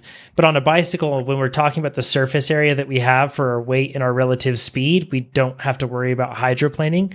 Uh, we just have to worry about losing traction. Um, and that really, I mean, sure, if your tires are like super worn out and they're like covered in grease and stuff, yeah, you're probably going to lose traction on anything. I don't care if it's Velcro. But uh, in this case, if if you have some, don't worry, you don't need to change out your tires for rain. Your equipment as is is probably just fine for for rainy conditions. It really comes down to like I think it more comes like you can probably do some stuff with tweaking, right, uh, Bailey, on equipment, but it really comes down to up here and and what you're doing on the bike. Yeah, definitely. Um, so some things to do, like if you see it's about to rain in your race, maybe decrease that tire pressure a little bit. Um, of course, pre-riding the course. Um, and then it's, it's hard to do if it's not already raining, but if you pay attention to how the road, and I'm sorry, I'm using my hands, but how the road ben- how the road bends, and so that's an indication of where the water will go or collect on a course.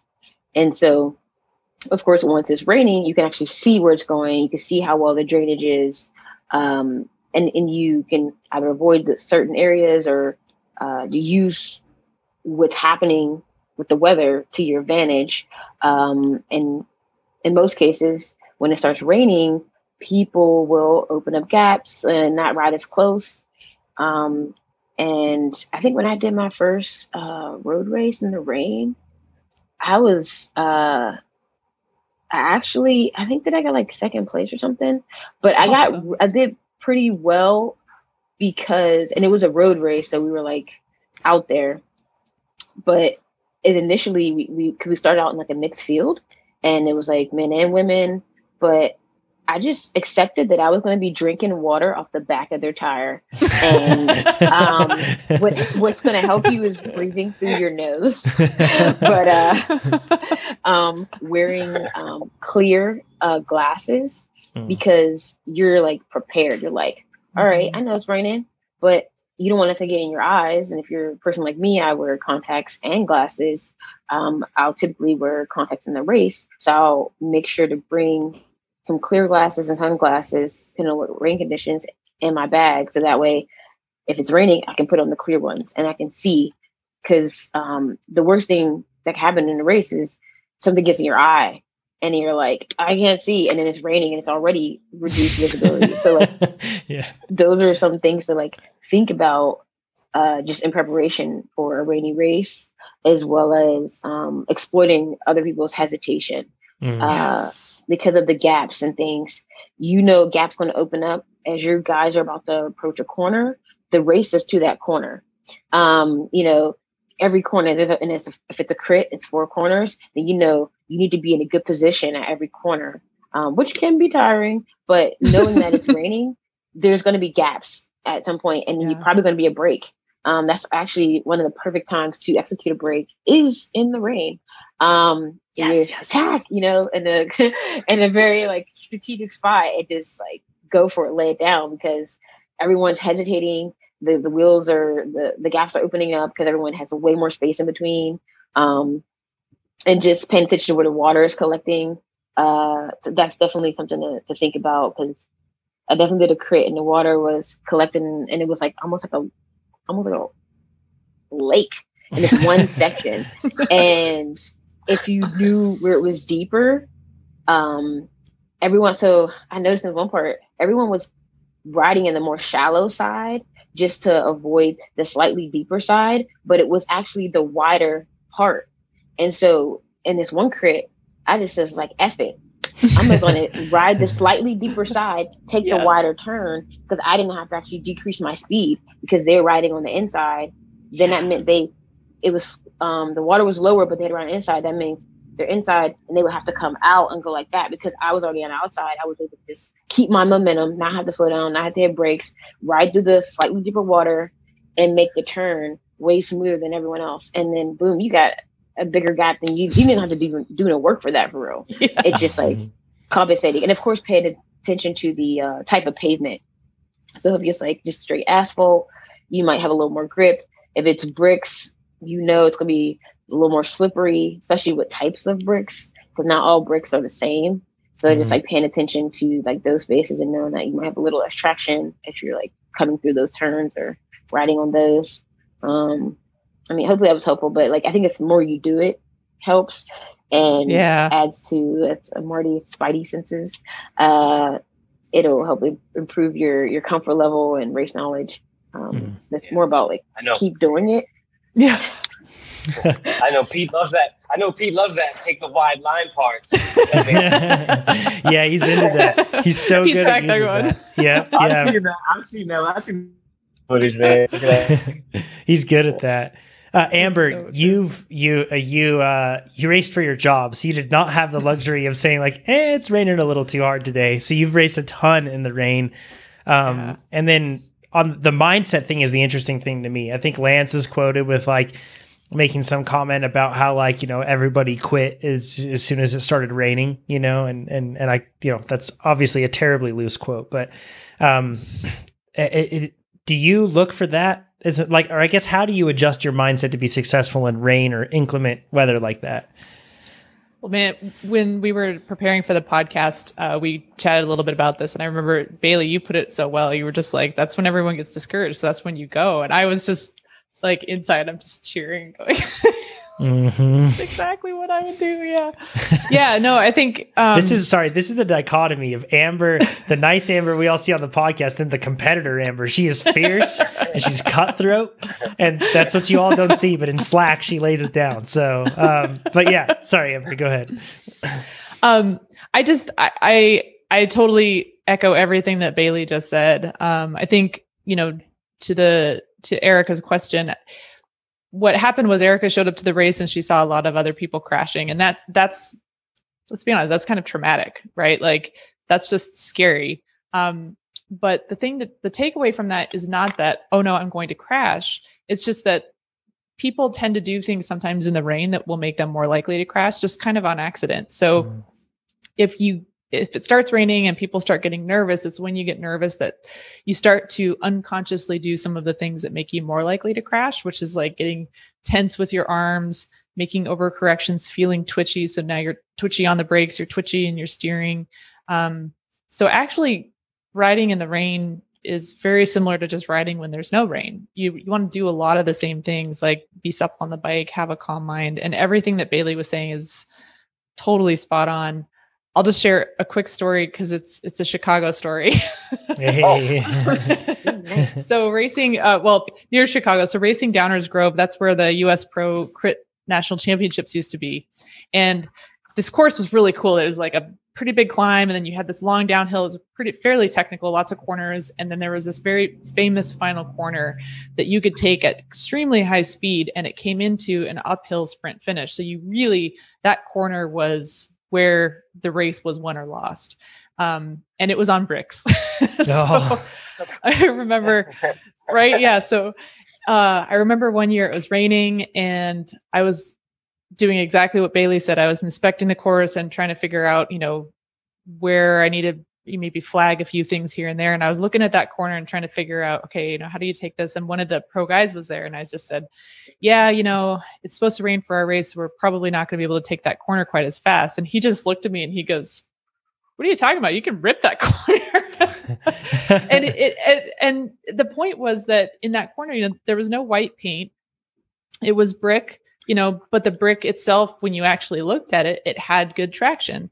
Mm-hmm. Uh, there wasn't anything about the corner that was particularly dangerous or or any more slippery than any of the asphalt anywhere else on the course. And hmm. his point was actually, I think his exact quote. Let me re- rephrase that. He said, "You can you can get away with so much more than you think you can on that corner." Mm-hmm. That's what he said. And I was like, "Oh!" And I think that's really true in the rain. We just kind of assume like you're riding on a skating rink, but you're not actually. And you know, Jonathan, you pointed out earlier, it's not physically possible to hydroplane with bicycle tires. So um, if you can just allow some of that fear to go away, and then, like Bailey said, take advantage of the fact that everybody else is kind of scared. yeah. That brings up a super good point, and it's a common thing that I see with people when they start mountain biking and they ride on something called bench cut features. So, man, sorry podcast listeners using my hands again but uh, try to try to follow along. So you've got a hillside and the trail just traverses across the hillside right? So when it's traversing across the hill, hillside uh, the way the trail is made isn't just people just don't just ride on it and deal with that sketchiness of riding on and off camber. The trail is actually made so that it's kind of like a, a box is notched into that to that to that hillside so it's really unnerving for new riders a lot of the time, and even experienced riders when it's a steep hill and you've got this huge drop on one side, and it's like, a, and you just uh, when you look at it, you just envision yourself dropping down this crazy cliff and never stopping, and you're in this eternal falling thing. Um, so, but yeah, yeah, exactly right. Uh, don't worry, Cape Epic will be fine, Amber. Um, but the the interesting part about it is remove the bench cut you ride on single track all day and you don't even think about it. Or when you ride your road bike outside, you can ride on that white line even for so long, you know, on the side of the road when you're riding on the in the shoulder or whatever it is. But our minds remove the objectivity of everything. And instead what we do is we get so overwhelmed by circumstance and we let it completely throw out everything that we thought we knew about something. But don't don't throw out your experience. You know what to do. Like you know how to ride that turn and you know what to do in terms of body positioning and line choice and everything else. And like you said, Amber, that's such a good point. The rain didn't change any of that. And it didn't make it a nice rink. It may be more slippery, something else, but it didn't change the basic principles. Those are still in play. And you can, chances are you'll be okay. One of the things that you put down here, Amber, that I really like is what you can do with your body with and this doesn't require sacrificing speed. This doesn't require sacrificing line choice or doing anything that would hurt you but it's doubling down on the correct things with body positioning right? Um, mm-hmm. um, what are the main things that you would say that you would want somebody to do if it's raining and they're going through turns? Oh we've talked about this before but just put all of your weight on that outside leg. And when you're going through a corner at speed that's that's like your the weight on that outside pedal that you're pressing down on is feel like you can think of it as like you're actually pushing your bike into the ground to hold traction. And it's exactly the same in the rain as it is when it's dry. And if you just, my joke earlier in a previous episode was like all your F and weight. But seriously, it's if you can exaggerate that, it's just all your F and weight. You can lean that bike over pretty far even when it is wet. And if you have that driving force down on your outside pedal, you will stick it. You will Oh, stick yeah. it. Like you're pre- like you're pretending like your foot, the outside foot, is actually standing on the ground. Like I'm Yes, pushing exactly. the- like, but the ground is like it parallel, like perpendicular with the bike. So it's like I'm standing on the ground. It's like this. Like you get Yes. that confidence, exactly. right? If you ever like exactly. ran and jumped and pushed off of something with your foot, it's that sort of force, right? That like pushing off and lifting your body off of something. If you've ever skied, it's like the same thing. It's like everything on that outside leg. But and it's even to the point where um the the the your pelvic contact with your saddle is changed. Not meaning Mhm. that like you lift yourself off necessarily, but there's not a lot of pressure there because all that pressure's Right. on the foot. It's that hard. So, and you can totally practice this in the dry. And I think that Mhm. one of the really helpful things that it does is it it tends to turn our hips a bit. So um, you don't turn your hips dramatically on a road bike when you're in a turn. On a mountain bike, you absolutely do.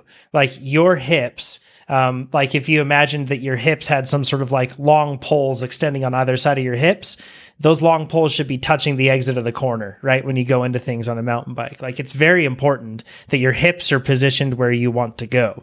On a road bike, it's it's not as it's not as drastic. However, it's really and this is the funny thing. A lot of people think like you put a knee out, I don't know, to look like a MotoGP rider or something when you go through a turn.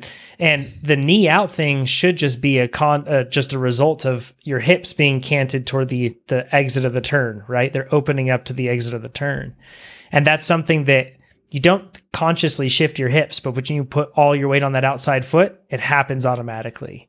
Um, Mhm. It's just it's like the trigger that then sends a cascade of positive body position changes all the way through the rest of your body. So it's it's a really super good tip, Amber. Like if somebody does that, I guarantee you it will improve their cornering so much more. It just will make them way more confident on the bike. Um, uh, cool. So and uh, let's actually just for in the interest of time, let's move into Tom's question. How about that? Um, That's good. Cool. Okay, so he says after listening to your recent podcast, I was intrigued by Jonathan's approach to doing all of his training using the outside workouts feature, which I still am, by the way. Um, took a few days off from moving. Don't at me on Strava. Uh, sorry. Uh, so he says I'm currently trending in this direction and also do most of my training on my mountain bike. He says my cross country bike has a power meter, my trail bike does not. My only real concern is the quality of these workouts, as my local trails can make it difficult to complete the intervals at consistent power.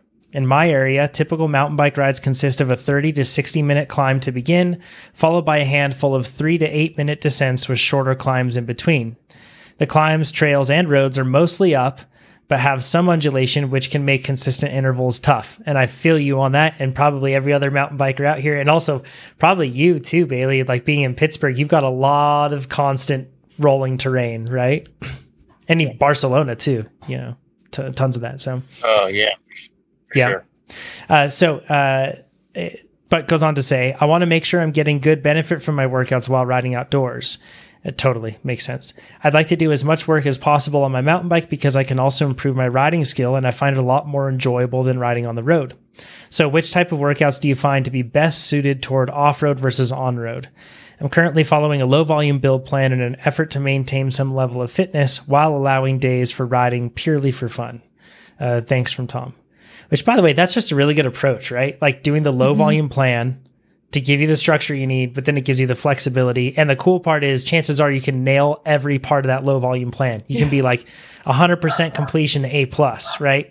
Whereas if you went for a higher volume and then you're trying to mix everything in, it gets a little tougher. So, um, it so it's less for me. It's less about mountain bike versus road bike and just more about terrain, right? It's like just matching the terrain to what the interval structure is.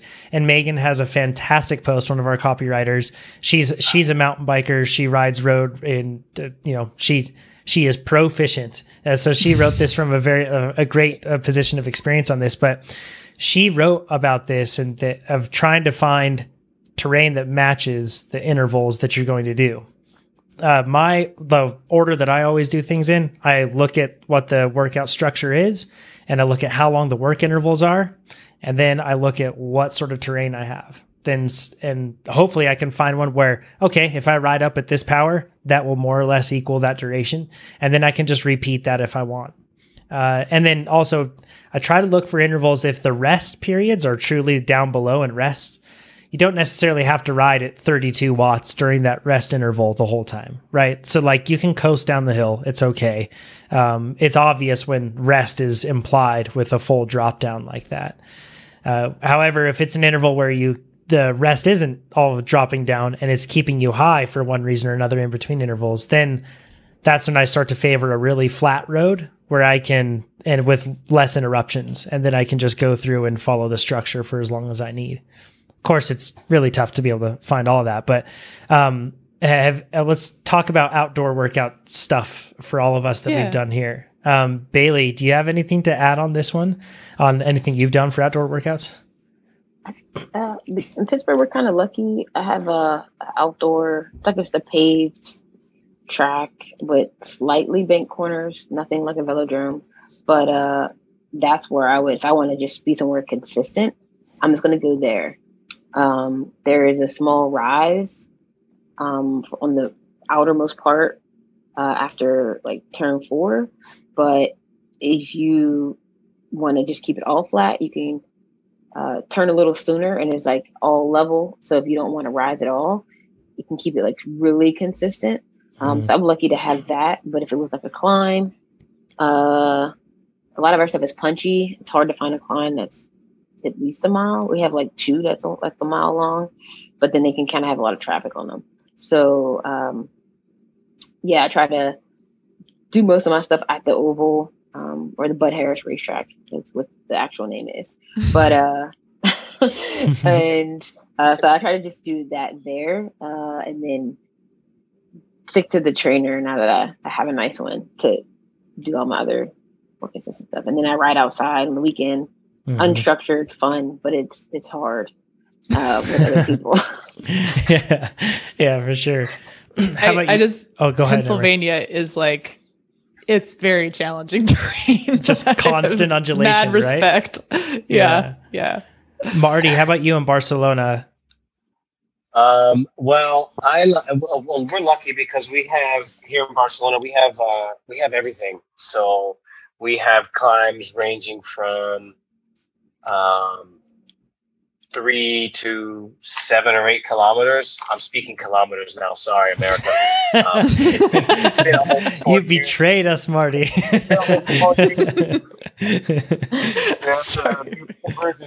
sorry, but yeah, we have between uh, a lot of hills between that that distance. And I will do workouts, for example, um, like I'll do, for example, we talked about this Monday, the 20 minute power test. I'll do on a hill that is the perfect distance for that. Um, just because the 20 minute test works well for me.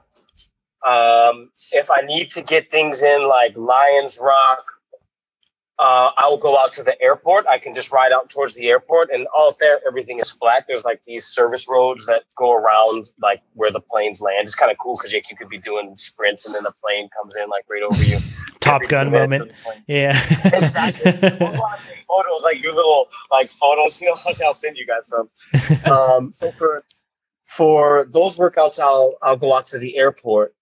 Um, I, I do a lot at the airport though, just because it's it's flat and there's like long straights. And out here in Europe, there's lots of roundabouts, mm. which uh, which is cool. So you can kind of see traffic come in, and you don't really necessarily have to. And there's not much traffic, so you don't really need to I don't really need to interrupt my flow if I'm in the middle of an in, uh, of an interval. Um, but like if I have, well, I was doing when I was late in the the base part. I'm doing mid level right now, and I was late in the base. I had to do. I forgot what the name was. It was like four blocks of like 10 or 12 minutes at like 85 to 95 FTP. And I would I would do those going up uh, one of our mountains here. Mm. And it was like two minute break. So then I would just coast down. So I'm glad you said it's cool because it says 120 whatever watts on the program. I'm like, man, I'm not doing anything right now. I can't pedal down this mountain. Yeah. That's cool. So I'm clear. I checked that off my list. You're good. and um, yeah, so it's good. We're just really lucky to have uh, um, a lot of different type of terrain to get different types of uh, of the of the TrainerRoad workouts in. Yeah. Yeah. yeah. I think this is kind of cool because Pennsylvania is is similar, probably a little bit similar to where I am here too, but just very sawtooth, up and down and up and down. Um, there's not a lot of flat. Am I am, am I getting that right, Bailey? Is that pretty fair to say? Got that right. Yep. Got that right. yeah. And then Marty, you're in Spain now, so you have a little bit of everything, but you also used to train in Chicago, which is a totally different beast, right? Like Chicago is dead flat. So how does how how has your training changed? Like can you contrast a little bit like how you would do outside workouts in Chicago versus where you are now? Yeah, well, in Chicago, a lot of the tr- well, because the crit season started in March or April, a lot of what I was doing in Chicago was on the trainer in my in my apartment. So, because a lot of the training just takes place indoors, and it's so cold outside that it's tough. So, in Chicago, and and and I, I had the TrainerRoad The thing there was a lot of time I was actually working with a coach, but uh, like weekends I would go out, and it's kind of weird. It's like I'm drawing a blank. But most of I just remember being I just remember all those days. I lived in a garden apartment underneath my landlord. and I had this little room and it was like really badly lit. You know, like the lights they're like like this they, Swinging. Yeah. And I'm just looking at the wall and I'm on my my trainer and doing that. So that's kind of where I was for most of my training in Chicago. Outside was Mhm. mostly for fun. Yeah. Um, That can be really tough for people in like an urban environment to get out uh, to do those those workouts. And and also it's worth saying if you load an outside like a TrainerRoad outside workout, you, when you start riding, you don't have to load your workout. Like if you have a 10, Mhm. 15 minute, 20 minute, 30 minute ride where you need to do to get into that That's the next position, question, yeah. you can get there and then start your workout. that. We're answering Marty's questions. He's checking boxes. Um, because that's like something as well. You don't have to do that. And something really cool that you can do is um, in in almost every case, the beginning of a set of intervals with when you're using the guided workouts, you'll need to hit lap before you start that set. So you can extend as long as you need to get to where you need to be to do it safely and productively to get that workout done. and then the same thing happens too. Like let's say you're riding in the middle of an interval and like a stoplight comes up, you can just hit stop on your Garmin and then you can just hit start once you get going again. And like don't worry about it. Don't feel like don't like count the seconds at the stoplight and be like that was 37 seconds that I spent away from my target power. I need to add that on. Don't worry about it. Try to stick with it and just do the best you can. And one thing too that I would say is so if you do get in the middle of an interval and for some reason you do need to restart it, I've mentioned this before, but you can just swipe back over to that normal workout screen from Garmin. You swipe up to see the workout and you can hit restart interval. It's like a really good help that you can do that I find helps a lot. But in terms of like stepping backward, for mountain biking in particular, finding workouts that have less interval constraints, meaning less varied structure, something that's a bit more simple, is really helpful in terms of trying to match to mountain biking terrain, just because it gets really hard to match things. Also, if you have rest periods, so like I kind of have a rule of thumb with VO2 workouts, like if the rest period is is the same as my work period or less, I need to really be diligent about keeping that as much as I can. So I try to mm. not, you know, if it's three on, three off, I try to make sure that that three minutes off is three minutes as close as I can to it. Because at that point, when it's getting any shorter than that, then we're really starting to work on minimizing the rest. And that's one of the goals of the workout. However, if it's like a really long rest in between intervals, and let's say you've got six minutes, seven minutes, something like that, and the interval intensity is lower, it's threshold or sweet spot or something like that, or lower, then it's okay to extend that sort of a thing. But the best cheat sheet for this is just look at the workout goals and descriptions, which inside or outside we should all be doing. You can look at mm-hmm. those, and Chad puts a ton of effort into making sure that all of those are in place. And if you read that, like it's amazing. Number one, you'll feel like Chad isn't just barking at you with workout text. you'll feel like he's in your corner because he'll tell you But it's his things. Yeah, it's true. totally his voice. It's, or not reading, it's Chad's voice when I when I read those things. Oh, for Sorry to interrupt you. And he wrote them, so it's good. Um, but he'll give you like really like good guidelines. He'll be like, "Hey, try to hold like," because a lot of the time we'll think, "Man, I didn't hold 206 watts for that interval, so I failed it." But then if you read the workout description, Chad says, Try to hold 192 to 214 watts, somewhere in between there. And then we'll pick Okay. a specific target with the interval, but and or Chad will say something like, if you need to increase the rest period on these intervals, it's okay to do so. Or he'll say, uh, the goal with this workout is to not increase the rest period. So try to nail your work, but don't sacrifice the rest, right? So it's just a really important thing. If you look at that, you can get the context you need for whatever workout you're going to do. Um, Yeah. and and one uh, just a couple other tips. I use 10 second power smoothing when I'm outside with when I'm doing um, outside workouts. Just makes things a lot easier. I spend less time being like a crazy little yappy dog chasing a ball left and right, right? Like constantly like I need to go up, I need to go down, I need to go up, I need to go down. And That's it really. Okay. helps. It really helps, at least for me, um, to to see that sort of thing. And remember, your power is still being stored every you know every second. It's not changing that. It's just what you're seeing in the moment, and what we you. see definitely changes the way that we go about things like that. So I like it. Good. And it's so good with mountain biking because, especially on those days where you have generous rest intervals, because then you can just go up and then you can have a blast ascending down and then you can go back up and go down. It's a really good thing to do. So, specifically in this case, since you have those long climbs, I would try to pair a longer climb with uh, a longer descent. And if you need to, you can just restart those intervals at the end of that descent and and just manage it that way. So Yeah, I think a couple things that came up in what Bailey and Marty were saying was especially for flatter stuff. Like, chances are there is a spot kind of near you which is pretty flat. So if you're a road rider, I love the idea of the airport because airports are always flat, and there usually is some kind of a frontage road that's going around them. mhm. You know, it's not going to have a ton of traffic. So that's a great place to look. And then for dirt, I know around here, and this is probably the case. I think in, it's not just here, but rails to trails um, is turning you know the, the railroads into trails and those are it used to be a railroad so it's chances are it's pretty flat so finding just like even if it's just one section of, of rails to trails or that one loop around the airport chances are there is a spot where you can find you know the right terrain or, or someplace like that where you can be pretty controlled but i just i want to remind everybody that it's okay if your intervals are not perfect hmm. because your physiology is not that specific. And when you're on your trainer and you're doing workouts, you can be really, really precise and really focused. It's important to remember that there's different aspects of your training, right? Like there's training yourself to be able to, to produce specific power. So training your VO2 max system, training your sweet spot system. And those are the tools that you're going to then use when you're out doing a group ride or when you're out doing a century or when you're racing. Um, but there's also the other things that you need to train, which are, you know, balancing on your bike, your handling, picking good lines.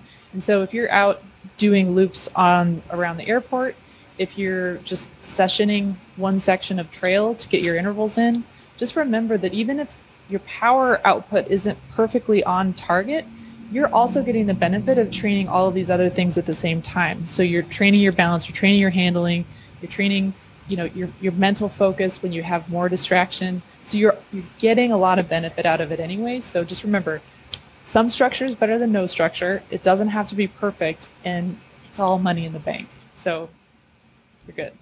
Those are great tips. Awesome, Amber. Yeah. yeah.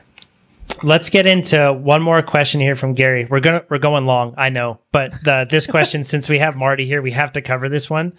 Um, and I don't know if we're gonna have time for live questions, but um, but just the same, let's go into Gary's question. So he says, "Hey TrainerRoad, wanted to let you know I'm a huge fan of the software and have used it for a few years. Five plus plus stars. It's fancy. Uh, you can, Nice. you can yeah you can leave those ratings by the way on whatever podcast app you're using. It's super helpful for us. So uh, go in there, rate the podcast five stars, and if it's not five stars, just let us know what we can do to improve it first, because then you know we're committed to constant improvement. We'll make it better. so. Uh, okay, seeing that you were recently talking about high cadence and form drills, I'd like to ask a question on that. My question has more to do with the power meter. I'm a huge fan of fixed gear riding, a bike with no coasting. And yes, that's cranks are fixed to the gear, right? So any wheel turn means crank turn, and there's no coasting. And he says, I do this throughout the winter, but would also like to extend it year round. I wanted to know what your thoughts are on using a Quarq power meter on my fixed gear. Uh, so he mentions a couple things here. He says, I put on a 44 tooth chainring along with a 17 to 18 rear tooth cog. I'm interested in watts, but also TSS and calories burned. I'd like to hear your thoughts and if you think there's a benefit to the Quarq on a fixed gear and if there are any technical issues I could encounter. Um, so we want to cover this one because Marty, you race fixed gear uh, crits over in Europe uh, because it sounds like because of licensing stuff and everything else, like you can do that before you actually have like a federated license, right? Yeah, because out here, yeah, at least in Spain. I mean, in Belgium and the Netherlands, it's much easier to race. Uh, in Spain, there's more bureaucracy with Oh, Marty needs to Marty needs to pet his router again. ID number which I didn't have, so I. There we go. You're back. Huh? My what? You're back. Oh, sorry. Good, There we good, go. good. I'll, I'll bring you some snacks. um. So yes, you have to have a license to to race, like a federated license here to race road and track. We have the Olympic Velodrome here as well, so but it's still used in perfect condition for the '92 Olympics. But we, uh, as far as the fixed gear racing, you don't need you don't need that. You just need like a letter from the doctor saying, "Hey, you're at your own risk," and blah blah blah, and then you race. That's cool. So yeah, I was excited when I saw this question. When I, when I was going through the notes, I was like, "Oh yes," because I've asked the same question myself. So um, yeah. I didn't know. Yeah, well, so I'm, I'm going to piggyback off what you say first. Okay, so like technically speaking, you can you can put a power meter on there depending on the bike, right? The the main things that you're going to have to look at because a lot of track bikes have weird bottom bracket standards.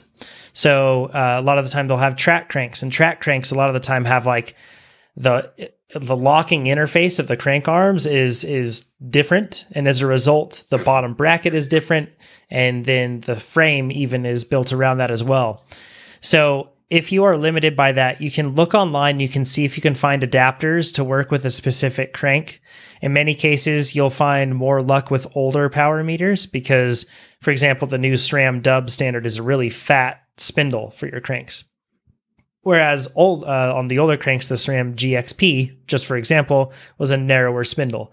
Um, Shimano has their standard one that they have, and a handful of others. But so you'll have to look to see what cranks do I have, what frame do I have, and then can I get a bottom bracket that will allow the two to work together. so once you cross that barrier, um, which is a big barrier, but if you can cross that barrier, then you'll be set. So many cases too, people will have just a road bike and they'll have a fixed gear hub on the back, right? And they'll set the bike up as a, as a fixed gear as long as that frame has the ability to be able to adjust the position of the wheel and, and accommodate fixed gear stuff. And in that case, you might have an easy time with it because the bottom bracket standard is modern and with whatever frame you have. But here's the interesting thing power meters measure power by how hard you press on the pedals and how quickly you spin them. It's just force and velocity, right? So those two things. And if you're pressing backwards on those cranks, suddenly our mind starts to break because we're like, wait, does that equal negative force? Is that contribute to positive force? How do power meters read this? And in most cases, it doesn't throw things off terribly. It seems like I have zero experience with this, but I've looked into it and asked other riders who have done it. Um, many times, I would say that it's probably best to assume that anytime you are braking on a fixed gear bike with your legs, which uh, Marty, you're one of these crazy people. It blows my mind racing crits on fixed gear bikes, and you don't even have brakes. You guys just like you What know, do you mean? like- we got two brakes. We got two two legs. Those are brakes. you just push backwards on the pedals. You push backwards and fight the motion. It's insane to me. I can't uh Red Hook Crit stuff like oh Oh, man, it's, just terrifying. Yeah, you're you're you're impressive. Uh, so, but when you do that and you're pressing backward on the pedals to slow down and you're fighting Uh-huh. that that motion of them, Uh huh. it's best to assume that you're not going to be getting reliable power data from that because they're not really designed to be measuring power in that way. Uh, in some cases, some people say like pedal power meters. Uh, it would make sense that that would be better than something like a hub or a crank-based power meter. However, uh, looking on the internet and everything else, it doesn't seem to to to come out that way. So Really? What have you What have you found about that? Because I was gonna actually say something, but like now that you've said that, do yeah tell. yeah so and and interestingly like uh, uh, Garmin Vectors at least i've read on a few different instances with people with Garmin Vectors that have installed those uh, the the power numbers are wacky when you are pressing backward on those pedals um, so it's not going to read negative watts that would be really neat and mind-blowing if i could somehow output negative watts it'll still read force as force um, but it's not going to be reading it in the same way. Um, in many cases, if you think about it, if you're speeding up your cadence, if you're increasing that, like Amber, you mentioned with sprinting, like the goal of sprinting, one of the main things is to make sure that you can increase from whatever your cadence is to whatever it needs to be quickly. That's a sign to a power meter that you're putting out more power. Uh, whereas if you're slowing down your cadence, which is what you're trying to do, if you're pushing backwards against the pedals, that's usually an indication that you're dropping your power. Um, the, but in this case, you're actually putting more force on the pedals, breaks the brain. So, um, but it's, mm-hmm you can absolutely get all the benefit that you would get with fixed gear stuff with a power meter whenever you're trying to go forward on that bike. Absolutely. So basically, just don't brake and you're fine. yes, 100%. This is, it all goes back down to that rule number one. Yes.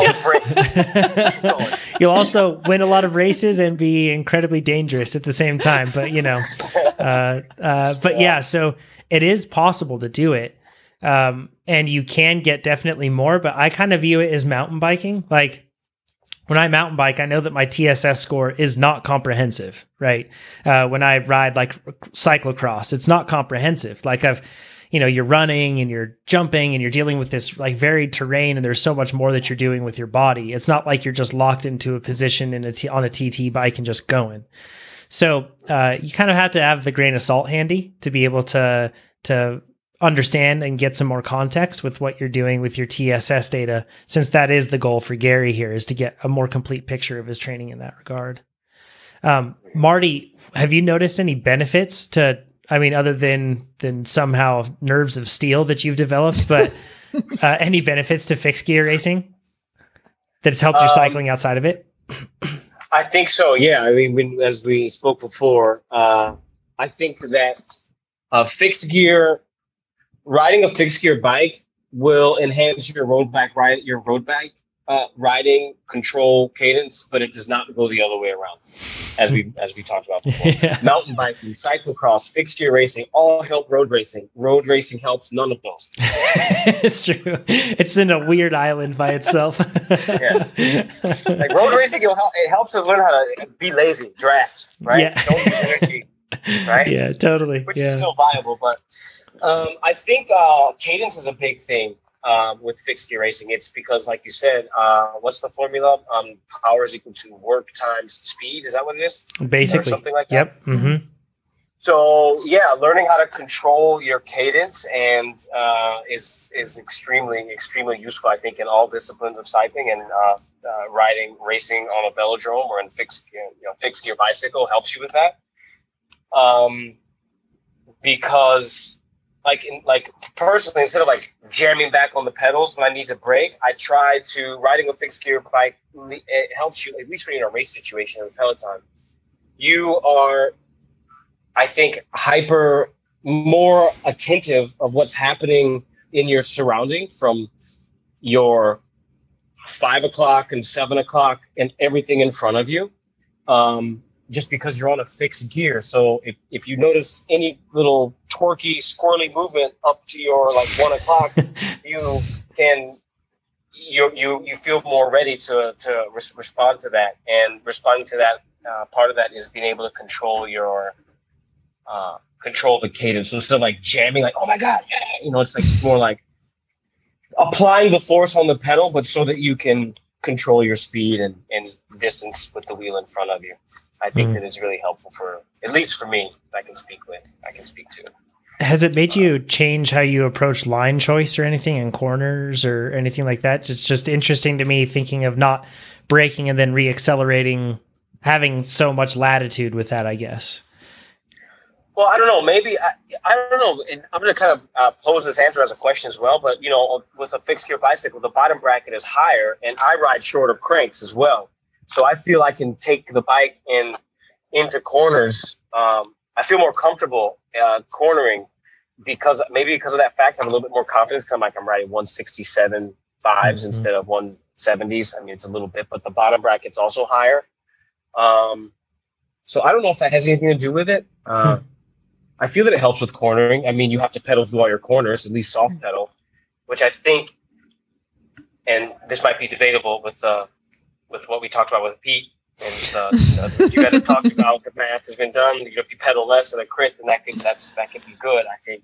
But at least for soft pedaling through corners, I think it's good because I feel that as I'm soft pedaling through a corner, I feel that since my legs are already moving, it's easy to like to Mm. on the apex and getting out to keep the wheel keep on the wheel ahead of me, Mm. um, and just maintain that speed. That's an know if that answers your interesting question. That's an interesting Yeah. point. I haven't thought about that before, and I don't. I I'll, I'll take Nate's role here. I have zero science to back this up, but um, I assume that there's like quite a lot of neuromuscular load. I would assume that it's greater going from like zero to like suddenly jamming on the pedals versus going from you know halfway there and up. But I could be Mm. totally wrong on that.